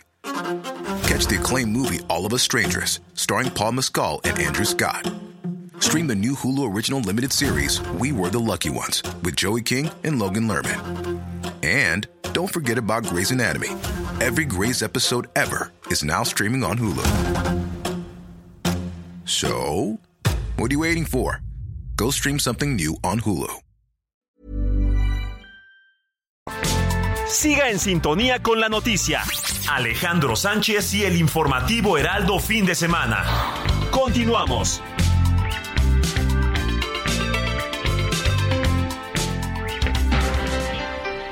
Vámonos a Texcoco. En este momento, la maestra Delfina Gómez, candidata de Morena a la gubernatura del Estado de México, está emitiendo justo su voto en la casilla de su localidad. Pepe Ríos, tú tienes toda la crónica y la información de este momento. Buenos días. ¿Qué tal, Alejandro? Muy buenos días. Te saludo con gusto a ti. Aquí nos escuchan por la señal de Heraldo Radio. Y pues sí, como bien comentas, Alejandro, la maestra Delfina Gómez Álvarez acude a la Escuela Secundaria Oficial 130 Netzahualcoyotl a emitir su voto en una fuerte congregación por parte de simpatizantes y de prensa. Pues la maestra acudió calmada, dijo que durmió bien, acudió este en paz y resaltó que, Alejandro, hay que destacar que la maestra festejará eh, en Toluca en caso de que se logre su gubernatura mexiquense. Vamos a estar al pendiente, ahorita estamos esperando a que salga la maestra, está saliendo en este momento, así que estaremos al pendiente de sus declaraciones, Alejandro. Importante este proceso electoral para la maestra Delfina. Hay que recordar que es la segunda vez de manera consecutiva en que se lanza a la gubernatura. Hace seis años perdió por apenas, ni siquiera era el 3% de diferencia frente a Alfredo del Mazo y ya está dando algunas palabras. Vamos a estar al pendiente, Alejandro. Hasta el momento está, está Salim, maestra de, de la escuela secundaria, así que estaremos al pendiente sobre lo que vaya a ocurrir en el transcurso de, de estas elecciones. Volvemos contigo en un momentito, Pepe. Gracias por los detalles de este momento totalmente en vivo. Estamos pendientes, Alejandro. Buenos días. Sí, son alrededor de 12 millones 676 mil personas las que tienen cita con el voto. Hay que recordar de nueva cuenta que el gran, el gran pues adversario a vencer es el abstencionismo, sobre todo entre los jóvenes de 19 a 39 años de edad, donde se registra la mayor resistencia para salir a estos ejercicios de votar, en este caso en el Estado de México y en Coahuila. Antes de ir a más información, Moni Reyes, tienes mensajes de la audiencia. 8 de la mañana con 32 minutos. Estábamos totalmente en vivo allá en el Estado de México con nuestro querido Pepe Ríos. Y antes de irnos a Coahuila, también lo que es importante es escuchar a la audiencia. Así es, Alex, amigos, 5591-635119. Muy, muy buenos días, saludos, no me los pierdo los fines de semana, los escucho en Atizapán de Zaragoza, en el Estado de México. Muchísimas gracias también por otro, lida, por otro lado. Alex, Moni, buenos días, más puesta que un calcetín para escucharlos, que tengan un excelente día, soy Edith Tapia y quien nos escribe de Atizapán de Zaragoza es Ivette Derma. También vamos a agradecerle a Luis Veller que nos envía sus saludos y siempre también nos da a conocer qué clima tienen en San Diego. Saludos, Moni, Alex. Héctor, Robert, todo el equipo aquí escuchando al mejor equipo de comunicadores en cada domingo. Les mando un fuerte abrazo. Esto nos dice Luis Veller. Pues muchísimas gracias de regreso el abrazo y como siempre también desde Monterrey, Nuevo León, con una foto espectacular del Cerro de la Silla, se contacta con nosotros Vicky y nos dice muy buenos días Alex, Moni, Robert y a todo el equipo. Los saludo desde pues la Sultana del Norte, desde Monterrey, al pendiente de su gustadísimo programa de fin de semana. Muy buenos días por otro lado, Alejandro, Mónica y Héctor. Soy José Ricardo García Camarena. Gracias, José Ricardo. Y bueno, pues vámonos a decirles brevemente y rápidamente que Alex, Moni y Héctor, porque la noticia no descansa, el Heraldo siempre avanza desde McAllen, Texas. Pues ya tenemos aquí a nuestro amigo Laredo Smith. Gracias. Regresamos contigo más adelante con los mensajes de la audiencia. Mientras tanto, regresamos los micrófonos al Estado de México, donde en este momento está hablando totalmente en vivo la maestra Delfina Gómez. Pues de que te bien. Sí, de que te bien. Fíjate que lo que me gusta mucho es, te digo, yo toda la vida y aprovecho para decir que a la gente le agradezco,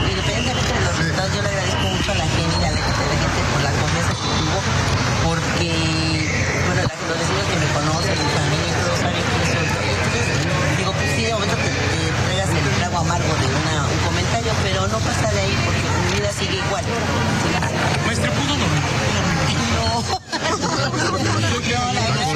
Dormí, dormí un poco.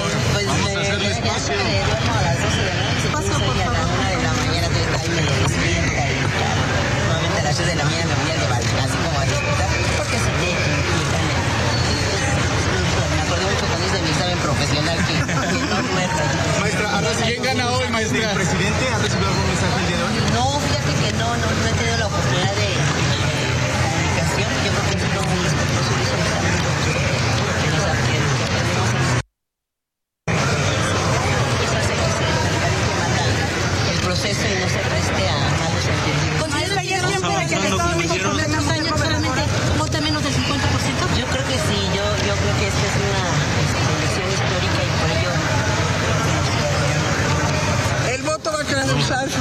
cruzar fronteras, maestra. Ay, así sea, y sobre todo, y, y, que no solamente sea eso, sino que también los beneficios, y también la escucha, la visibilidad, porque hay esa deuda por, así que los paisanos tenemos, tenemos comunicación, más visibilidad, tener mayor apoyo para ellos, porque ellos han apoyado mucho.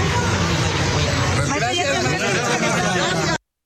Bueno, ahí está la maestra Delfina Gómez tras haber emitido su voto allá en Texcoco. Ella es la candidata de la coalición conformada por Morena, Partido Verde Ecologista y Partido del Trabajo, donde se ha dado cita a una escuela primaria de su comunidad a emitir, emitir su voto en esta que es la segunda vez que busca la gubernatura del Estado de México.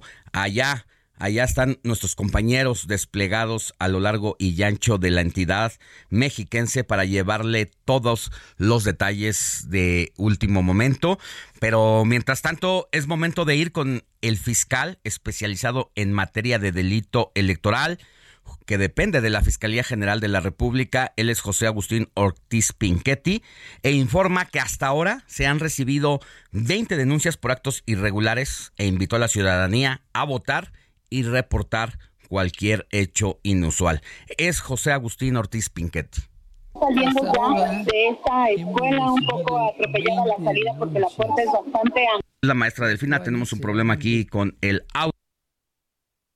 Tenemos problema aquí con el audio de Ortiz Pinchetti, a la maestra todavía Delfina Gómez en vivo. Ahora sí, vámonos con el fiscal especializado en materia de delitos electorales de la FGR, José Agustín Ortiz Pinchetti.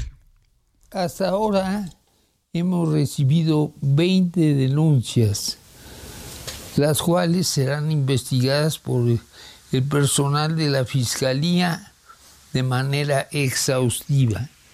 Invito a la ciudadanía a salir a votar y a denunciar en caso de presenciar una conducta irregular, delictiva, a través de nuestros sistemas de atención. Muchas gracias. Bueno, ahí está el titular de la Fiscalía de Delitos Electorales haciendo esta llamada a la población para que en caso de detectar alguna irregularidad, usted haga la denuncia correspondiente, porque mire, en estos tiempos de jornada electoral hay una cosa que se llama turismo, turismo electoral que no es otra cosa más que ciudadanos de otras entidades vayan precisamente a la entidad donde se lleva a cabo la votación y prácticamente intervengan, es decir, le metan mano negra al proceso para favorecer a una u otra persona. Nos reportaban representantes del sector hotelero de la entidad mexiquense que curiosamente desde un par de días antes de la jornada electoral de este domingo 4 de junio todos los hoteles estaban reportando prácticamente lleno total, no había habitaciones disponibles y bueno, pues por parte de ambos bandos, al parecer, hay intenciones de intervenir ahí. Eso pues quedará para las autoridades respectivas documentarlo, pero también la propia ciudadanía, los observadores electorales, pues tendrán que poner muchísima, muchísima atención en este proceso electoral que sin duda es inédito para nuestro país, pero sin duda para el Estado de México, sobre todo porque estamos de cara al proceso electoral de 2024 y las entidades donde se llevan a cabo elecciones el día de hoy, que es Coahuila y el Estado de México, pues pueden sentar un precedente por muchas razones. La primera en el Estado de México, porque sí o sí, quien ocupe la próxima gubernatura mexiquense va a ser mujer y será la primera vez en la historia de la entidad. Al mismo tiempo de ganar Delfina Gómez, sería eh, pues después de más de 82 años que un partido diferente al Partido Revolucionario Institucional estaría prácticamente pues ocupando la gobernatura. Pero por el otro lado, si es que la candidata del PRI, Alejandra del Moral, llegara a ganar este proceso electoral, pues prácticamente estaría dándole mucha vida más a el Partido Revolucionario Institucional en un momento en que atraviesa por una situación muy complicada. Para muchos especialistas en la materia dicen que es el peor, el peor momento en la historia del revolucionario institucional desde que se conformó como partido político está prácticamente agonizante y por eso la relevancia de lo que ocurra también en Coahuila y el Estado de México, que es prácticamente o son dos bastiones en donde eh, pues el Partido Revolucionario Institucional se mantiene todavía vivo, moribundo, pero con ciertas señales de vida. Mire, y en este proceso electoral que se lleva a cabo tanto en Coahuila como en el Estado de México, hay un programa piloto que se llama Voto en Prisiones. Coahuila y el Estado de México llevaron a cabo este plan para que personas en prisión preventiva pudieran votar, es decir, aquellas que están en la cárcel, aún sin ser sentenciadas. Y es el experimento de cara a las elecciones presidenciales de 2024. El ejercicio requirió de la colaboración de la seguridad de los penales, siendo los del Estado de México los que más apoyaron. El evento ya se llevó allá a cabo el proceso electoral del 15 al 19 de mayo. Eso escribo hoy en mi columna contra las cuerdas que se publica en el, en el Heraldo de México y le digo que para ese proceso en la entidad mexiquense se inscribieron 5.060 personas de 20 penales. Al final solo votaron 4.600, pues el resto recuperó su libertad o recibió sentencia antes. Dos personas presentaron impugnaciones por su residencia y ganaron. Es que no tenían arraigo en la entidad mexiquense, pero quisieron participar y el Tribunal Electoral les dio la razón, por lo que se ha sentado un precedente. En los 20 penales, entre ellos Almoloya de Juárez, hasta se transmitieron los debates de las candidatas al gobierno del estado. Y mire, ponga atención porque lo que pasó en este proceso con la participación de ciudadanos y ciudadanas han sentado un precedente, es un hecho histórico y ya no hay marcha atrás para que el ejercicio se lleve a cabo ahora en todos los penales del país para el próximo año, tal y como ocurrió en esta ocasión con la participación de autoridades del INE y observadores electorales. Hay que poner mucha atención porque la participación en el proceso electoral de los penales, ¿sabe qué? Puede definir un triunfo o una derrota de candidatos a puestos de elección federal. No se diga de diputados locales, diputados federales, presidentes municipales y senadores. Es decir, por decir un ejemplo, en Almoloya de Juárez, la participación de la población carcelaria puede definir el triunfo de un candidato o candidata de ese lugar, desde el presidente municipal hasta un diputado federal, un diputado local y, ¿por qué no?, un senador. Eh, así que por eso el precedente que se sienta en esta ocasión, pues está haciendo historia para lo que ocurra más adelante en el año 2024 en todo el país. Estamos en la antesala de las elecciones federales de 2024 y es importante que la autoridad federal del sistema penitenciario, así como la autoridad de cada uno de los estados, ya vayan entregando la información al Instituto Nacional Electoral, porque todavía no tienen la información que se necesita sobre el padrón de personas en situación de prisión preventiva y es necesario que se entregue lo más pronto posible porque prácticamente pues no queda mucho tiempo para organizar un proceso interno en los penales que será un antes y un después en la vida democrática, que se vaya teniendo ya una radiografía de lo que ocurre en ese lugar, en esos lugares, precisamente por la importancia de que su decisión a la hora de ir a votar puede ser revelador, puede ser determinante.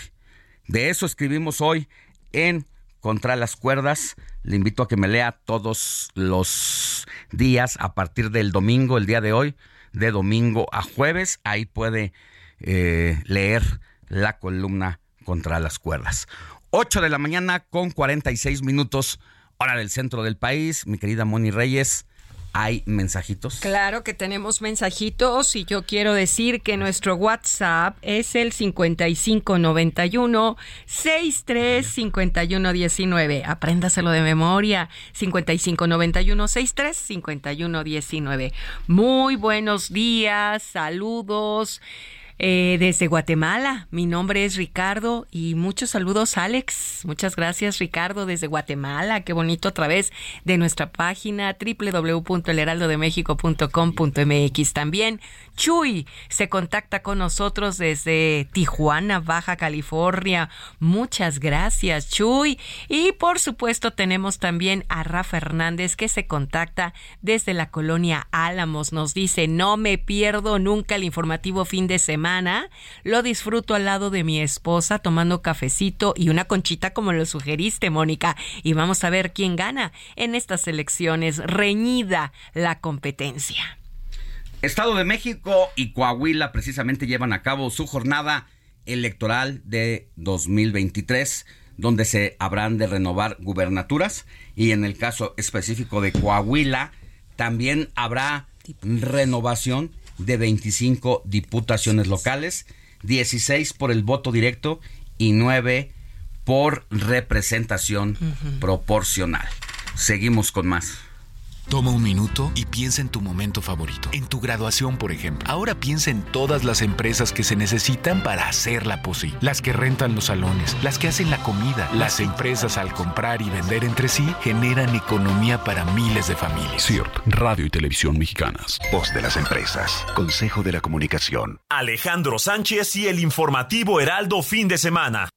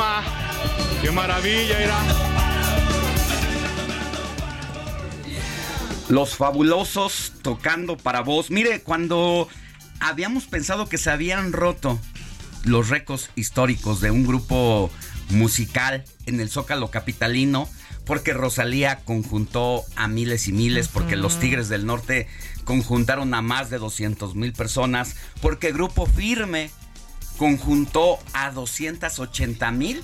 Bueno, pues ahora los fabulosos Cadillacs han roto todos los récords porque llevaron a más de 300 mil personas al Zócalo Capitalino. De hecho, la jefa de gobierno Claudia Sheinbaum tuvo que usar las redes sociales para decir, aguanten, ya no vengan, por favor. Hay Porque pantallas las calles distribuidas. estaban abarrotadas, se desbordaban precisamente. Y esto es una buena noticia para quienes somos almas viejas, para que somos generación X de los 80s, de los 90s para acá. Y más. Porque quiere decir que la música buena está a salvo. Y aquí mi querido Tenemos- Arturo Quiroz, quien es nuestro ingeniero en cabina y en el Radio, pues estuvo ayer y nos dices cómo lo viviste, mi querido Arthur. Buenos días. Hola, buenos días, ¿A Alex. qué hora llegaste? ¿Qué hiciste? Pues, ¿Qué- fuiste al baño, Por ¿no Dios, fuiste? todo. ¿Qué No- tomaste? No, hubo, no hubo A este, bebidas, en realidad, porque estuvo como algo controlado al momento de la seguridad. Ajá. Pero de gente, no, no, no. O sea. Sí, bueno, 300 mil personas. ¿Dónde te ¿a qué hora tocó? llegaste? Yo llegué al metro a Hidalgo, o sea, al metro. Hidalgo. me Y ahí caminaste.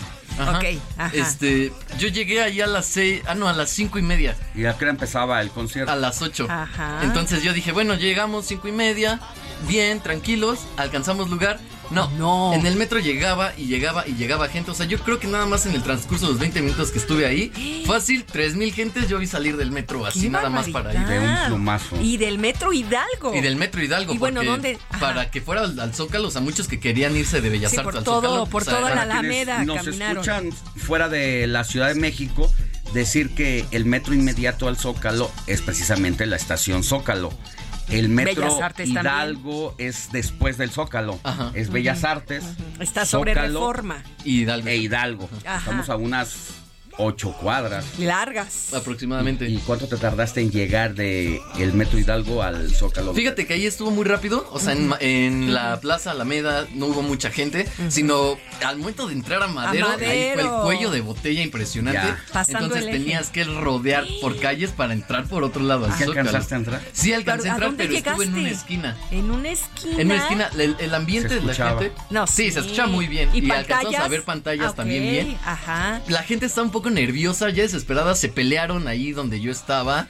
Entonces, ¿Por de- qué? por los ánimos, o sea, de que muchos ya querían pasar y se querían seguir colando todavía Ay, hasta pero ya adelante. no, ya no había Ya no había lugar. cómo. Y se pelearon señoras con niñas, o sea, No, bueno, con no, adolescentes. Ajá. No, no, nos agarró la lluvia.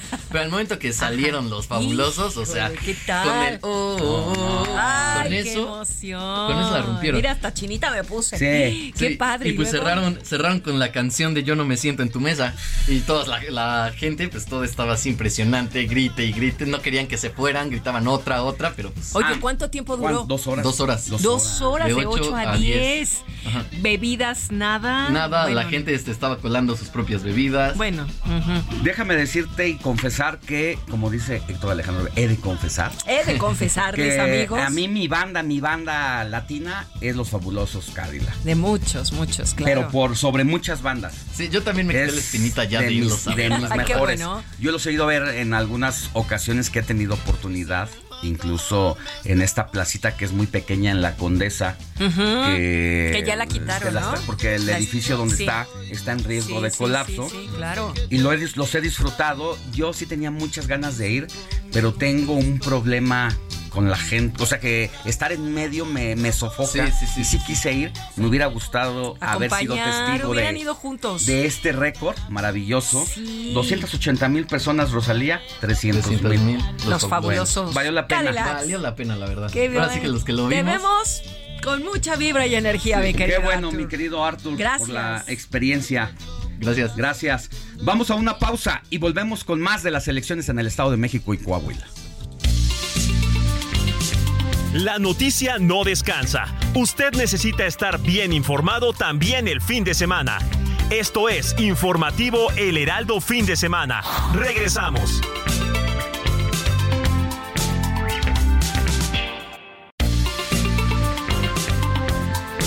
Siga en sintonía con la noticia. Alejandro Sánchez y el informativo Heraldo Fin de Semana. Continuamos.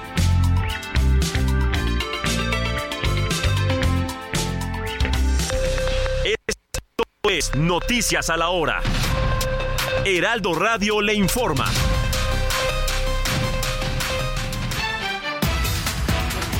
El exdelegado en Benito Juárez, Cristian Von Roerich, enfrenta un nuevo proceso legal por un tercer delito, luego de que la Fiscalía de la Ciudad de México realizara un descubrimiento probatorio con registros actuales de la investigación en curso. Hasta el momento se desconocen el ilícito y el contenido del expediente, por lo que solicitaron la duplicidad del término y la audiencia pospuesta para los próximos días. Un juez de control dictó prisión preventiva oficiosa Jessica Alejandra N. por su probable participación en el feminicidio de Patsy Jimena, estudiante del Colegio de Bachilleres, agredida con un petardo y detenida por policías de investigación en Tlalnepantla, Estado de México, el pasado jueves primero de junio. La noche del viernes, un grupo de personas armadas atacaron a balazos a familias desplazadas de Santa Marta a.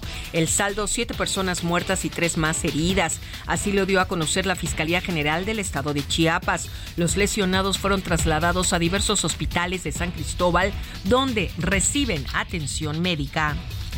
La Secretaría de Salud Pública eh, más bien informó de la iniciativa para cancelar 35 normas oficiales mexicanas con las que se obliga al Estado mexicano a diagnosticar, atender y brindar atención especializada, así como medicinas gratuitas a personas que tengan diversos tipos de cáncer, diabetes, obesidad, hipertensión, atención hospitalaria, psiquiátrica, adicciones de transmisión sexual y apoyo a la lactancia.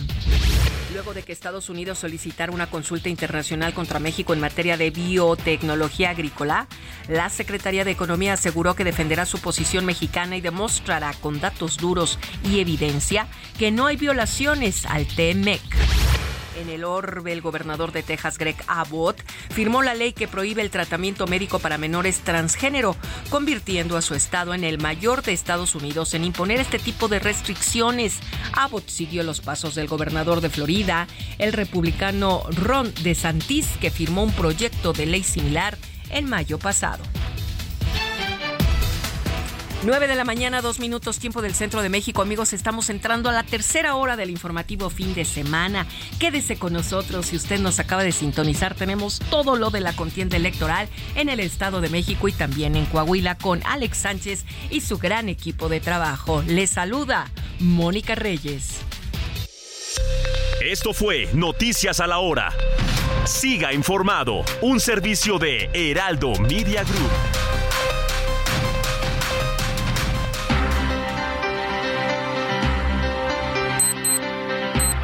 9 de la mañana con 3 minutos, hora del centro del país. Sí, tenemos todo lo de las elecciones en Coahuila y el Estado de México, donde la lista nominal representa el 16% del total del país.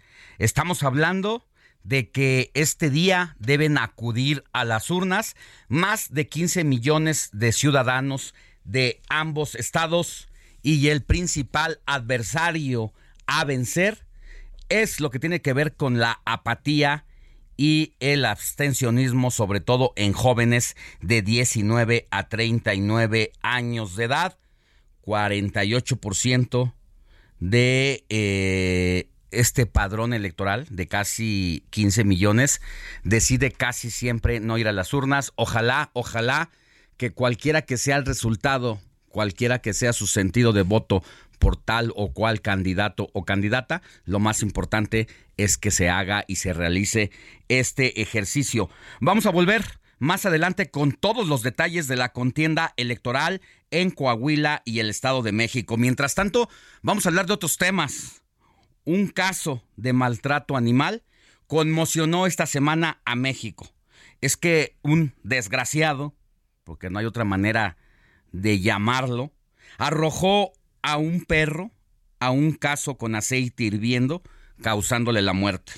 Las autoridades, por fortuna, ya detuvieron al sospechoso de la agresión al perrito y emitieron una orden de aprehensión adicional por tentativa de homicidio por la discusión que tuvo antes con otra persona. Esto ocurrió el 28 de mayo en San Pablo Tecalco, en el Estado de México, y la autoridad, por fortuna, y porque quedó evidenciado el acto criminal de este desgraciado en video, en vecinos que pudieron captar ese desafortunado momento, es que este desgraciado fue detenido y ahora ya enfrentará un proceso en la cárcel.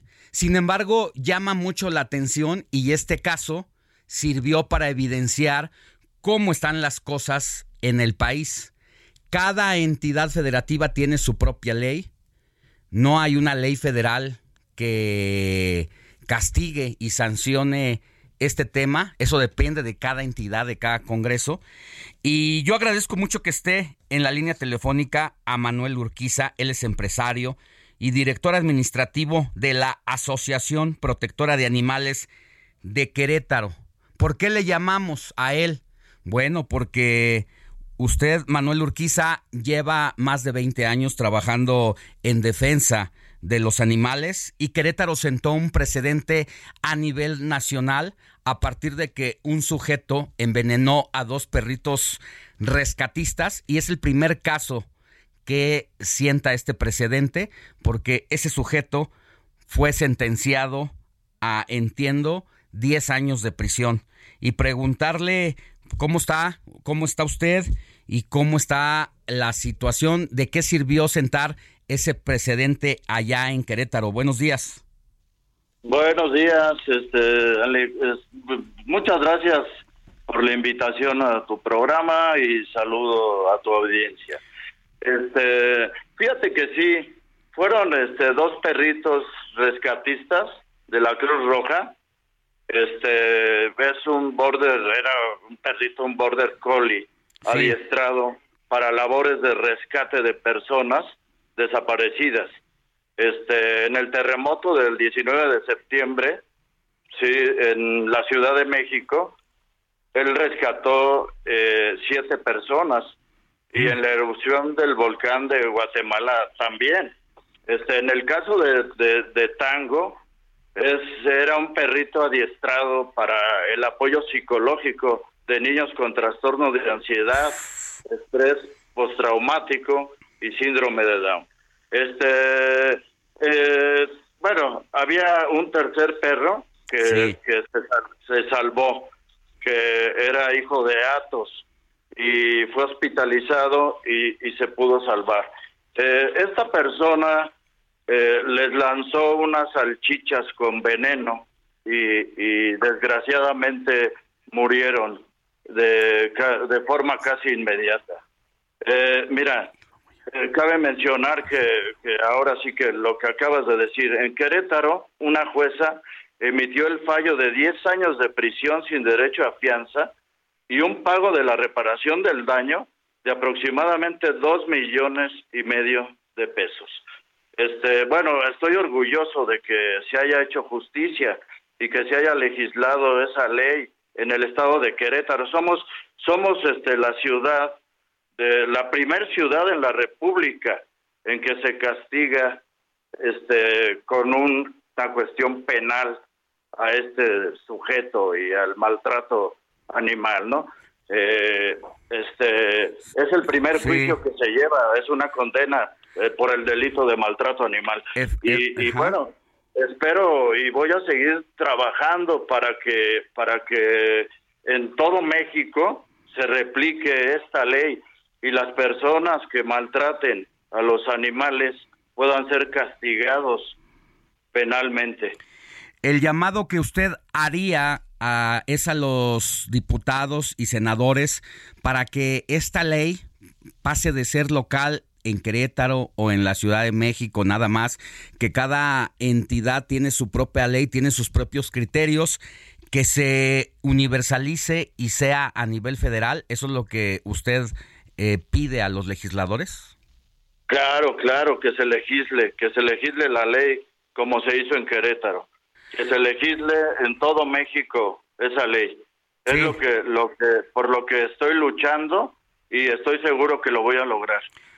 Pues ahí está el llamado, querido Manuel Urquiza, usted que es empresario y director administrativo de la Asociación Protectora de Animales de Querétaro, que cuando se hace un trabajo desde abajo, desde la base social, eh, y se empuja, a final de cuentas tiene eh, be- beneficios y que pues ahora hay que llamarle a los partidos políticos de todos los colores, no importa si son del PAN, del PRI, del PRD, que todos tengan conciencia para que sirva este antecedente y, y que nos evidencia lo que pasó esta semana de que es necesaria una ley federal. Ese es el tema.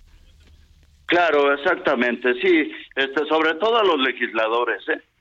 sobre todo a los legisladores, que, que tengan la voluntad para, para poder legislar esa ley en todo México. Oiga, este caso de los perritos rescatistas, imagínense, a ver, un, atentar contra un animal en cualquiera de sus, de sus circunstancias, pues es un es un homicidio prácticamente, es un ser vivo, pero que además hayan tenido que atentar contra estos perritos rescatistas que salvaron a siete personas en los terremotos, que fueron a Guatemala también a asistir a la población, pues todavía es de mayor consideración. ¿Esto ocurrió apenas hace un año o cuándo fue? Este, hace dos años. Hace dos años. Bueno, Hace dos años. pues ahí está ese, ese precedente, Manuel Urquiza. Si le parece, sigamos llamándonos, sigamos conversando y de todo el trabajo que usted está haciendo allá en Querétaro, donde pues tiene una reputación usted importante por entre muchos temas que tienen que ver eh, con sentido social, está este que realiza usted de la Asociación Protectora de Animales de Querétaro, el APACRO.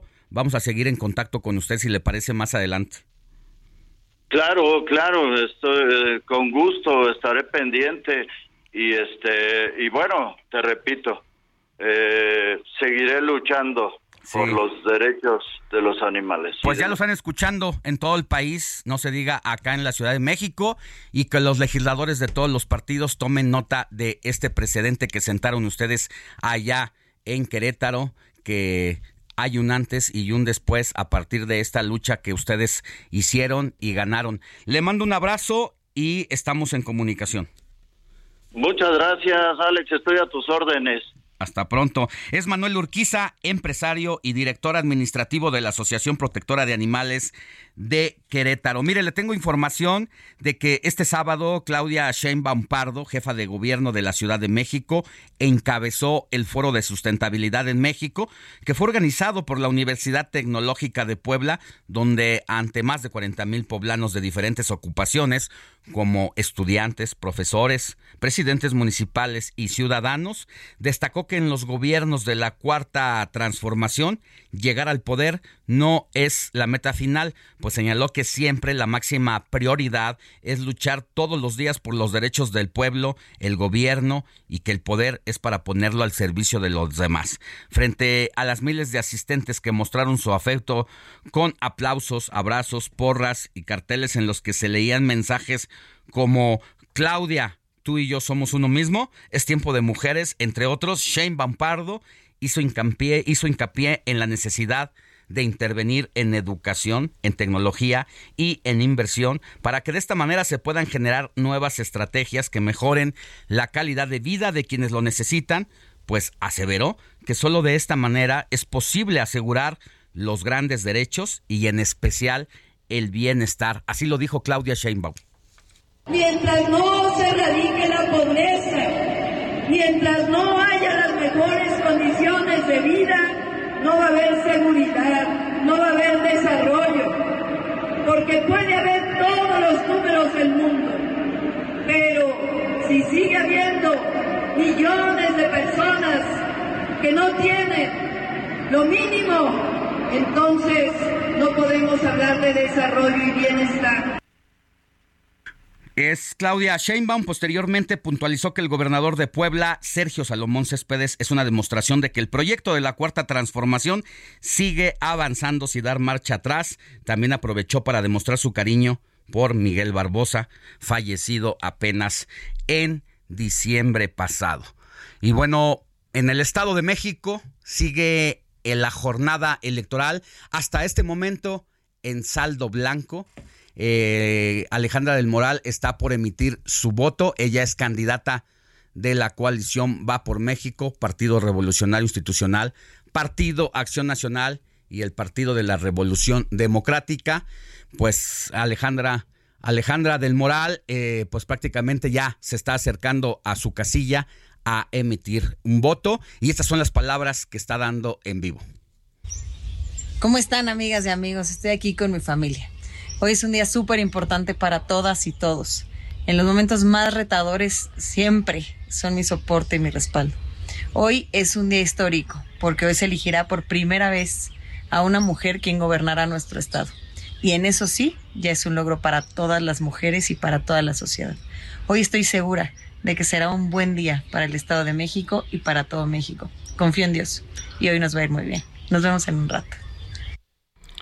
Bueno, pues ahí está. Antes de ir a la casilla a presentar su voto, ya escuchábamos también lo que decía la candidata del partido Morena al emitir su voto. Ella ya lo hizo en una casilla que se instaló en una escuela primaria de su comunidad de allá de Texcoco. Oiga, hace ratito le decía que el Partido Revolucionar, Revolucionario Institucional ha estado al frente del gobierno. Yo le decía que más de 80 años, pero no, el dato correcto, el dato preciso es que ha estado en el Estado de México gobernando por 94 años.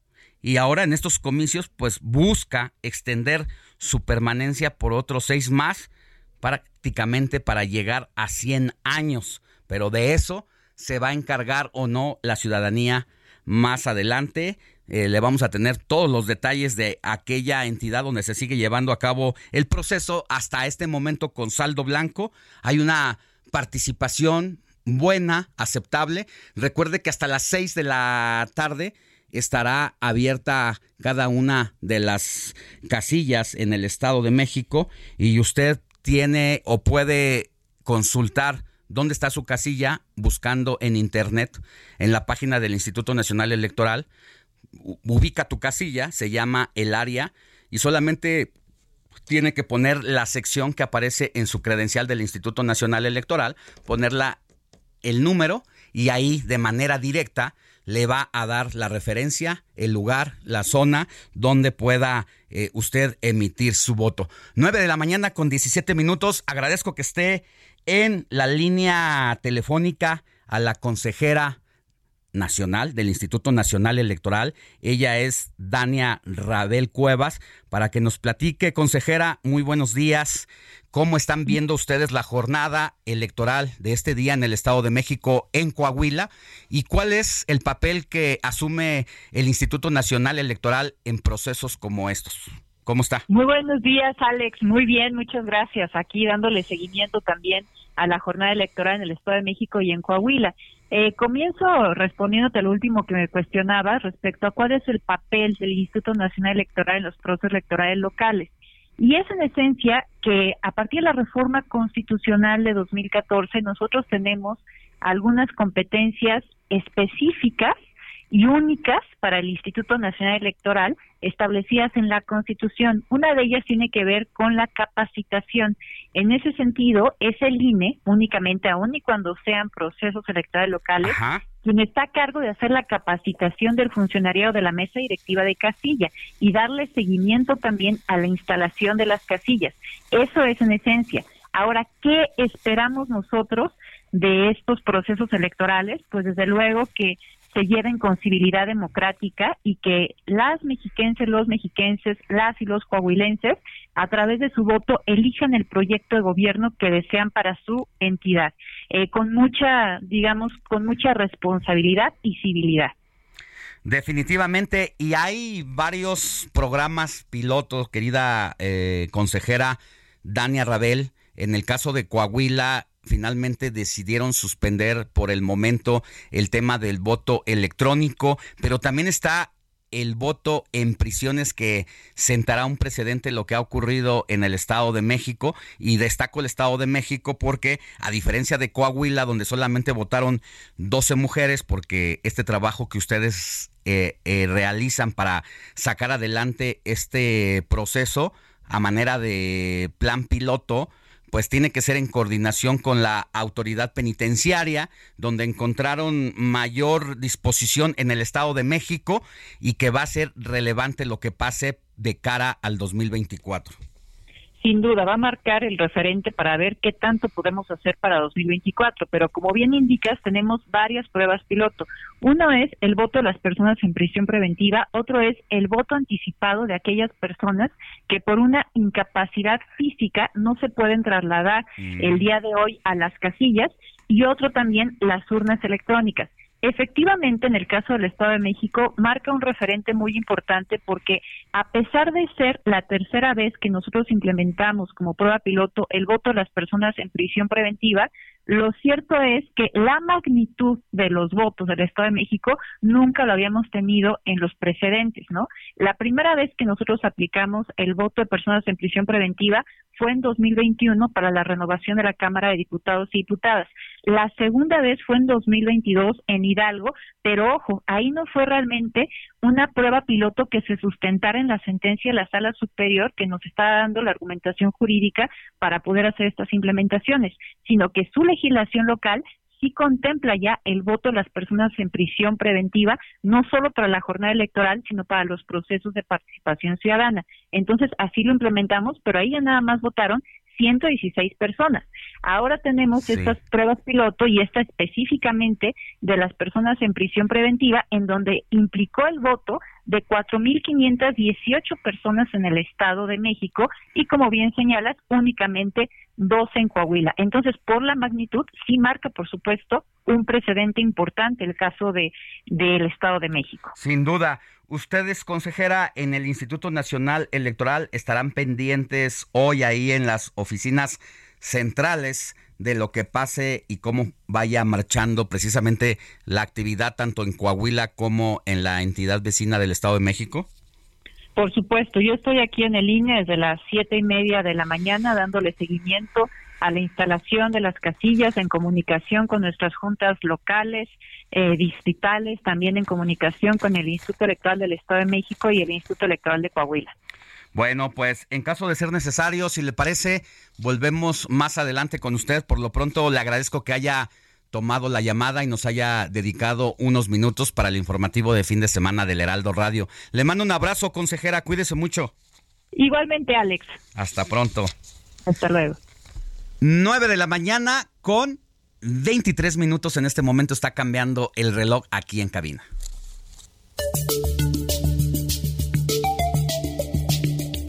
El comité rápido es un ejercicio científico estadístico que permite calcular con mayor precisión y confianza las estimaciones de las tendencias de los resultados la misma noche de la elección.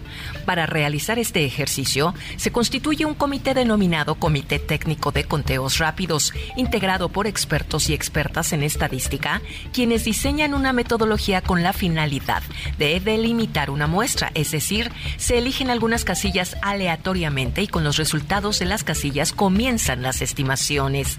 Para los resultados que se obtienen, se establece un número mínimo y uno máximo, que son los rangos de posibles valores donde se tiene la probabilidad de que el resultado del conteo de los votos esté en el rango. El primer dato que se obtiene del ejercicio de conteo rápido es la estimación de cuántas personas votarán en la elección y el segundo dato importante es el rango de votación de cada candidato para las diferentes elecciones. En conclusión, el conteo rápido es un ejercicio estadístico de alta calidad. La información que genera solo son estimaciones de las tendencias de la votación. Los resultados finales del número de votos en favor de cada candidato serán reportados posteriormente por las autoridades después de contar todas las actas de escrutinio de todas las casillas.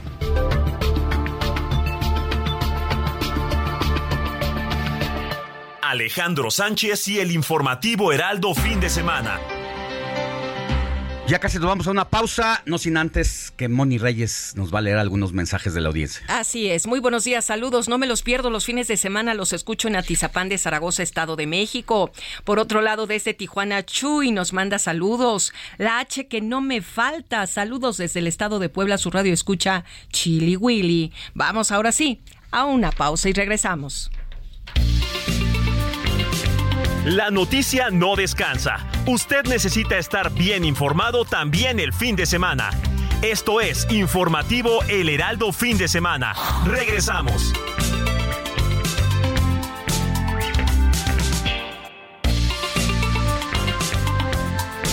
Siga en sintonía con la noticia.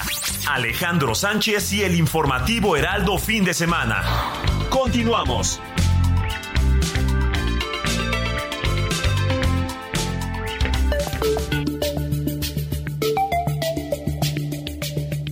El programa de resultados electorales preliminares PREP Es un sistema que muestra los resultados preliminares de las elecciones a través de la captura y publicación de los datos plasmados por los funcionarios de casilla en las actas de escrutinio y cómputo de las casillas que se reciben en los centros de acopio y transmisión de datos. Es el principal instrumento del INE para dar a conocer de manera preliminar los resultados de las elecciones. Informa los resultados preliminares y no definitivos de las elecciones el día de la jornada electoral a los actores políticos, medios de comunicación y a la ciudadanía.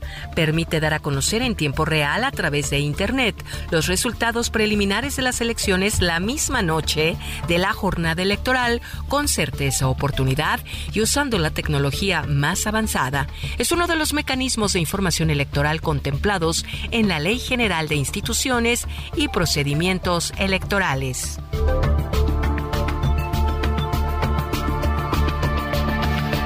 Alejandro Sánchez y el informativo Heraldo fin de semana.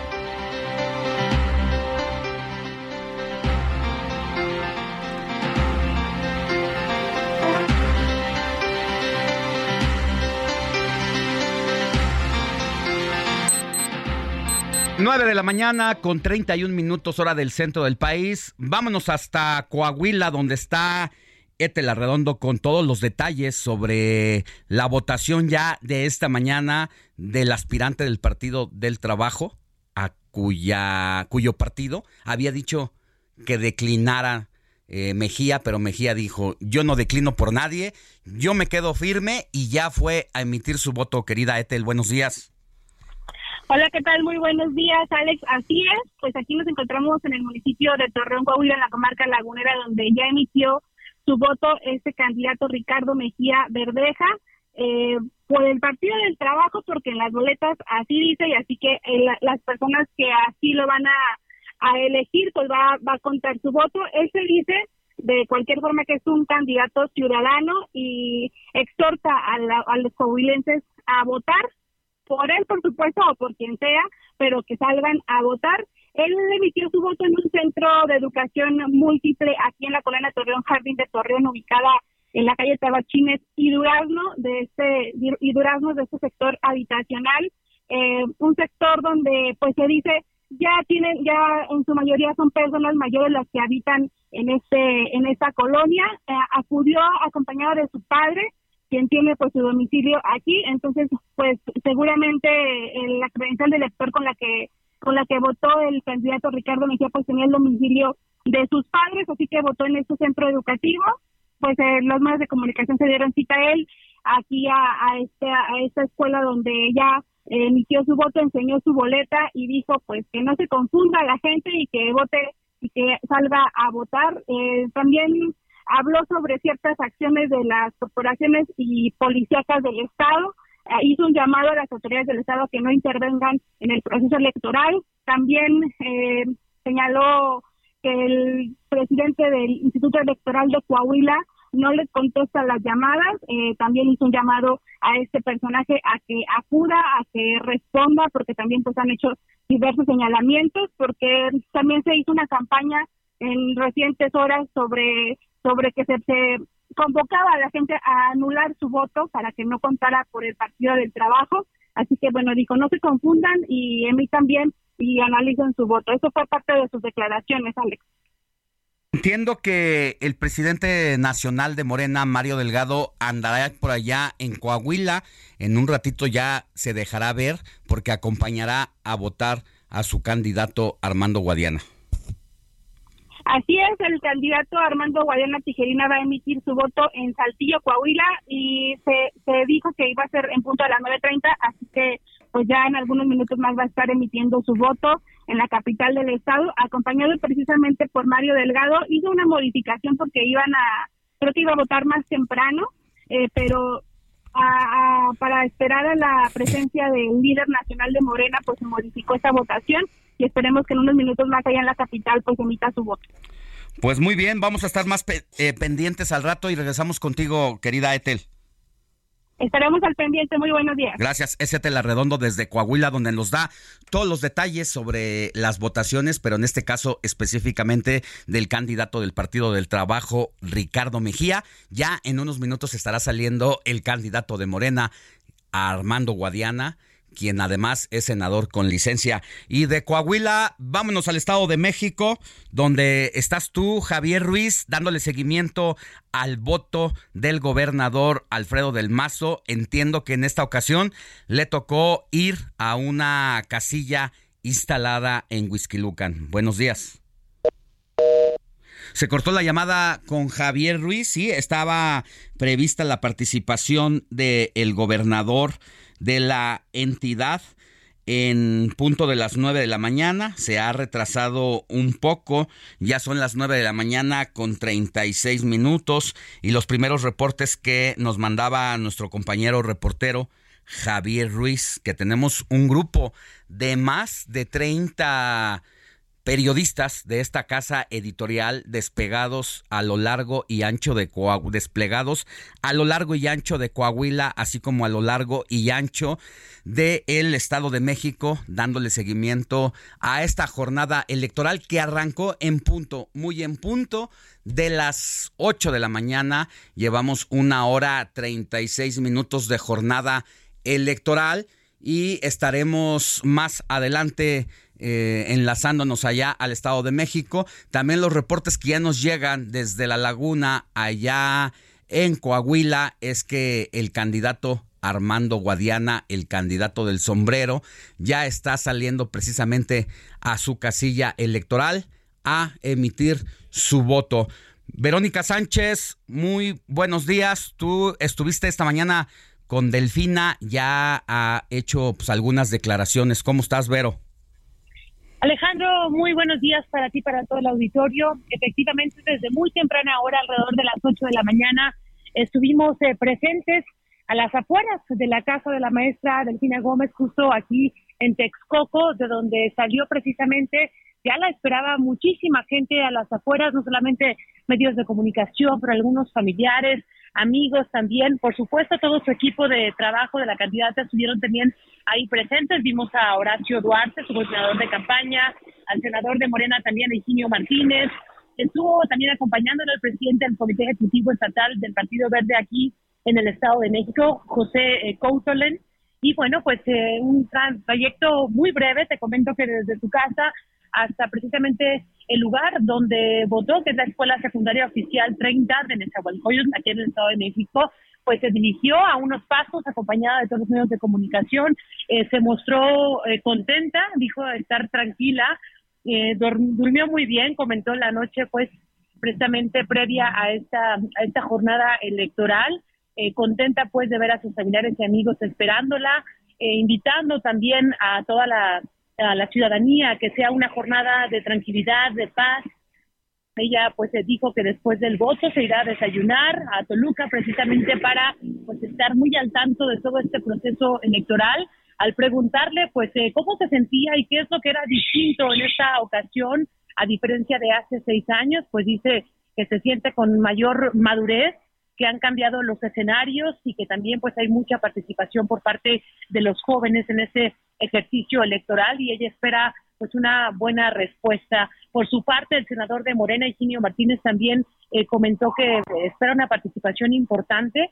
Eh, dijo también que espera romper con el abstencionismo. Invitó a la ciudadanía a que participen, sea por quien sea, y que se esperaba pues una jornada electoral tranquila una fiesta cívica democrática, dijo él, que además pues eh, dijo que era una expectativa y que ojalá dijo, se cumpla mi sueño desde hace ya 50 años. Así que estaremos muy pendientes. A la maestra Delfina pues eh, se le vio eh, contenta, confiada, sobre todo pues mucha calidez alrededor de ella, mucha gente, propios, propios vecinos también de ella, como te comento, familiares, amigos y todo su equipo de trabajo arropándola, acompañándola durante esta jornada electoral. Estaremos pues en unos minutos más Alejandro ya en camino hacia Toluca, también para dar seguimiento a toda esta jornada, para ver a los eh, representantes de su partido y de la alianza que estarán también presentes con ella para acompañarla y arroparla en este día tan importante, este 4 de junio finalmente, Alejandro. Muy bien, Vero, pues vamos a estar dándole seguimiento. Tú estás siguiendo a la maestra Delfina pegada como su sombra, que acudió a votar muy temprano esta mañana, acompañada de Higinio Martínez, quien es eh, senador de Morena y uno de los principales líderes allá políticos en Texcoco, así como de Horacio Duarte, que fue titular de aduanas y que dejó ese cargo precisamente para llevarle la campaña a la maestra Delfina. Más adelante volvemos contigo, Vero. Gracias. Gracias, Alejandro. Seguimos pendientes. Un abrazo. Y regresamos ahora nuevamente a Coahuila, allá a la laguna, donde el candidato de Morena, Armando Guadiana, está emitiendo su voto y ya está dando sus primeras palabras voto y cuál sería el llamado también. No, que gane Morena, que gane Morena. Va a ganar la democracia porque va a ganar Morena, por eso. ¿Va a aceptar a todos el resultado, incluso usted mismo? Ya te dije que no vamos a ganar, pues cómo no lo voy a aceptar si vamos a ganar, vamos a ganar, entiéndanlo. La democracia va a triunfar y va a triunfar Morena con ella porque se va a establecer un el gobierno, un buen gobierno, no las fechorías y todo lo que ha hecho el PRI. Me refiero a Riquelme, Rubén Moreira, Humberto Moreira, etcétera. O sea, los últimos 20 ¿Y el años. Peñanetito. Y el Peñanetito que también quiere venir aquí, ¿verdad? En eso. Ya no podemos. No, no, no, no podemos pensar, somos, somos positivos, vamos a ganar. Es pensar en todos los panoramas. Ah, yo no sé si ya rompió la veda electoral el candidato Guadiana, donde dice que va a ganar Morena, que todos a votar por Morena. Hasta donde tengo entendido, la ley electoral prohíbe a los candidatos que cuando se acerquen a emitir su voto se pronuncien o hagan el llamado a la ciudadanía para votar por ellos buena chamba la que va a tener la autoridad electoral, tanto del Estado de México como de Coahuila, y que defina si se violó o no, en este caso con Guadiana, eh, pues la veda electoral. Oiga, también quien ya se está acercando a votar allá en Cuautitlán, Izcalli, es Alejandra del Moral, quien busca ser la próxima gobernadora por la coalición Va por México, por el PRI, por el PAN y por el PRD. Y llama mucho la atención eh, la manera en que ha venido manejando su campaña, porque a pesar de ser la principal abanderada del Partido Revolucionario Institucional, ella no ha recorrido al clásico logotipo del PRI ni a los colores del Partido Revolucionario Institucional, se ha movido más con una eh, con un tono rosa en durante su campaña en los espectaculares, en donde aparecía aquí y allá, y ahora que va de eh, la mano caminando hacia la casilla donde le toca emitir su voto, acompañada de su esposo, eh, la vemos vestida con una blusa blanca y con un saco tipo sastre precisamente en color en color rosa. Más adelantito vamos a regresar al Estado de México para seguir todo lo relacionado a la jornada electoral de Alejandra del Moral, en este caso su voto allá en Cuautitlán Izcalli. Zona Random con Diego Iván González.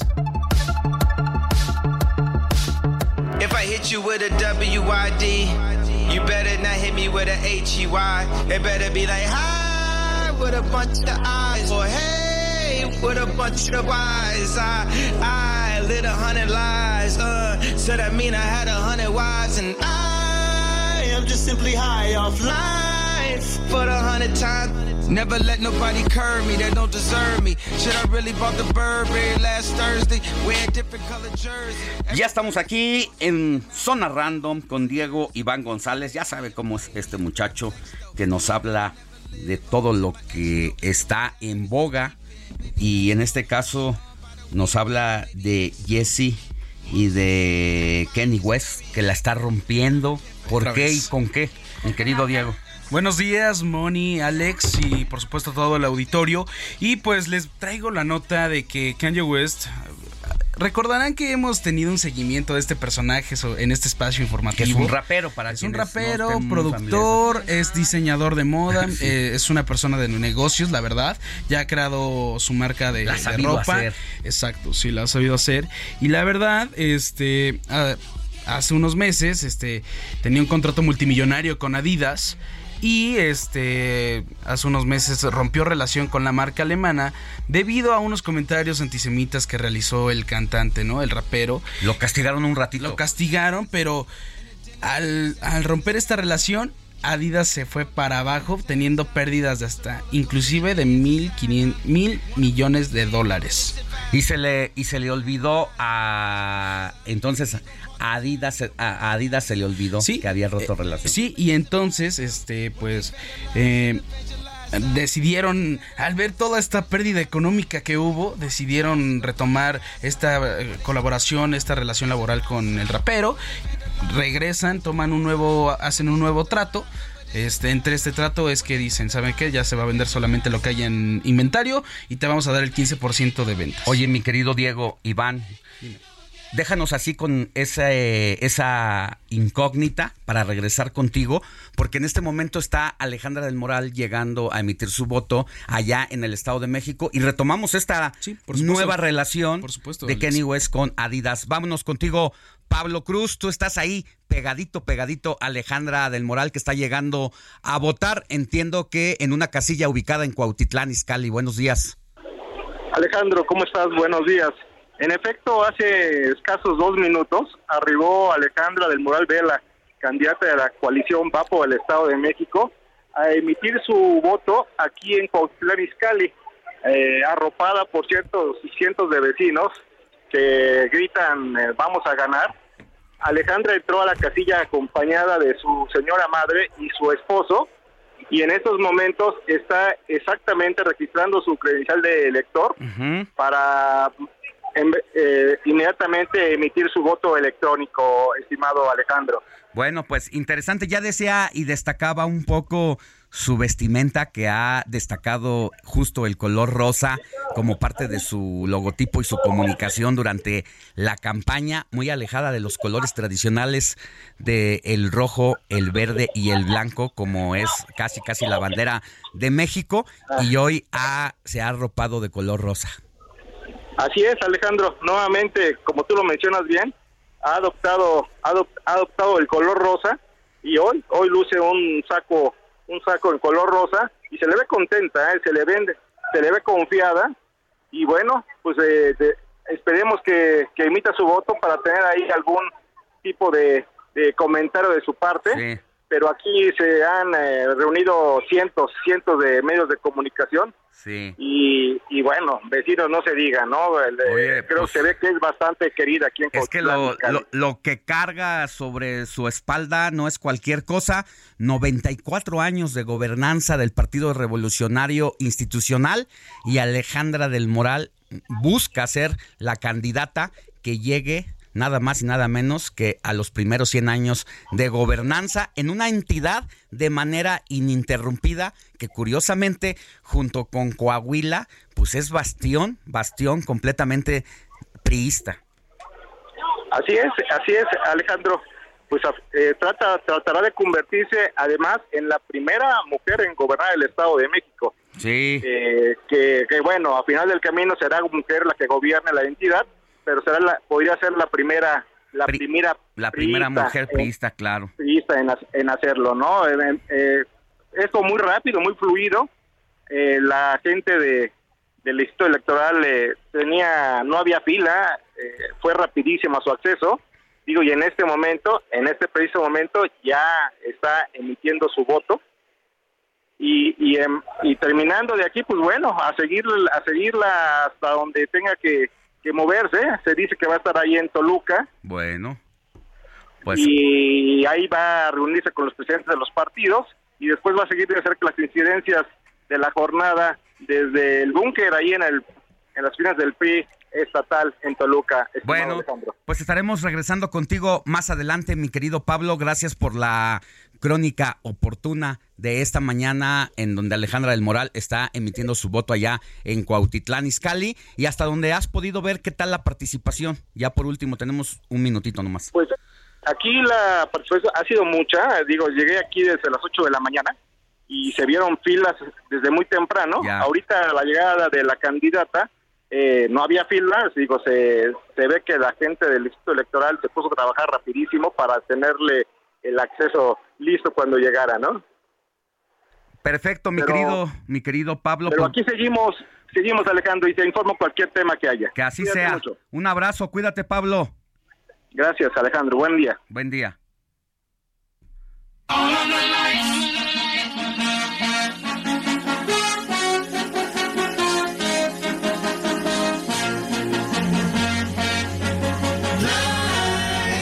Regresamos contigo, Diego Iván González, en tu zona random. Nos decías de esta firma de calzado alemán Adidas que había prescindido contrato a Kenny West, al rapero estadounidense, ¿verdad? Estadounidense. Y que por algunas actitudes antisemitas, pero luego de que se le rompió prácticamente o se le cayó Se le la cayó. Se le tuvo que olvidar ese castigo. Sí, sí, como bien decíamos, retomando un poco el tema, en las cláusulas del contrato que había firmado Adidas con Kanye West para renegociar su incorporación a la marca, una de ellas era que si iba a hacerlo vender las cosas del inventario, lo que había en stock, también que solo ya no se sacarían modelos nuevos, que ya si se acababa el inventario era todo. También que cierto porcentaje de las ventas totales sí va a ir a, organiz- a organizaciones con fines de lucro que, que ayudan a, a personas necesitadas. Con no fines de lucro, Con no más fines de lucro. como de actividad social. Sí, actividad social y De que un beneficencia 15% pública. también de estas ganancias totales serían para Kanye West. Para ponerte un Y poco... Ya tenemos, ya tenemos con cuánto regresó. ya tenemos ¿Cifras? datos oficiales, cifras de cuántos pares se han vendido y cuántos y cuánto ha ganado en sí. eh, Estos pares que ya estaban en el mercado. Sí, sí. eh, eh, se pausó la venta y de hecho este primero de junio salieron, o sea, fue ya casi después de un año de este de este rompimiento, de este de esta pausa. completa pausa de, de producción de, de Yeezy. El primero de junio de 2023, o sea, hace el Antier. jueves, creo. Antier, sí. el jueves, el El jueves. jueves se, se volvieron a lanzar los Yeezy. Y entonces, con esto en mente, hasta el día de hoy se han vendido más de 700 mil pares de la marca Yeezy con Adidas. A nivel mundial. A nivel mundial. Y con una ganancia total de más de 200 millones de dólares. 200 millones en estos días nada En, más. en de primero de Jueves, junio a, jueves. cuatro- a domingo 4 de junio que estamos Mira nada más. diciendo estos datos. Y hoy en día Kanye West ha superado los 30 millones de dólares. En un día. En un día. O sea, gana lo que prácticamente gana el Canelo en una pelea. Sí. O sea, entonces al final de cuentas fue hasta estratégico una manera de publicidad Sí, este fue- castigo. fue beneficioso. Romper y, regre- y regresar. Sí, Porque le, le favoreció al fin y al cabo tanto a Kanye como a Adidas, ¿no? O sea, para recuperar estas pérdidas económicas que tuvieron y que se necesitan recuperar lo más pronto posible, ¿no? Para que no sigan teniendo estas pérdidas, Alex. Bueno, pues interesante. Ahí está el dato, el dato duro que habla El por dato sí duro. solo, ¿no? Sí, ¿qué, qué puede más? Si una figura pública o un discurso o una ideología, ¿no? Entonces ahí como que chocan estas cu- cuestiones. Y, y a la gente se le olvida, ¿no? La Pues puede- ya sea, cuando hay dinero y la esa gente te puede, te, te puede Sí. congelar, pero también te, te- sí, se le puede hasta cierto punto no les conviene. O sea, siempre va a ser así en ¿Cuánto esta... cuestan unos tenisitos de esos? El más barato, el par más económico, que son unas eh, sandalias que son las Onyx, están en aproximadamente 120 dólares americanos, lo que serían 2.400 pesos. Unas este, chanclitas. Unas chanclitas así, humildes. Ah, bueno. Eh, Bueno, Diego Iván González, gracias por, Alex. por tu participación. Muchísimas gracias. Y nos escuchamos la próxima. La próxima estamos por acá. Ya Nos está. de vuelta. Oiga, ya nos vamos de esta transmisión del informativo de fin de semana. Mi querida Moni Reyes. Gracias, muy buen domingo. Nosotros le agradecemos su confianza de haberse informado con nosotros. Vamos a tener una transmisión de manera simultánea a partir de las 10 de la mañana por Heraldo Televisión y el Heraldo Radio con nuestros compañeros Lupita Juárez y Alejandro Cacho para seguir con todo sobre la jornada electoral de este domingo 4 de junio del Estado de México y Coahuila, donde alrededor de 15 millones de personas tienen la convocatoria para salir a ejercer su derecho y ya votar este fin de semana. Hasta la próxima, éxito. Heraldo Media Group presentó Alejandro Sánchez y el informativo Heraldo fin de semana. La información y el entretenimiento que usted necesita para estar enterado también en su descanso. Por el Heraldo Radio, con la H que sí suena y ahora también se escucha.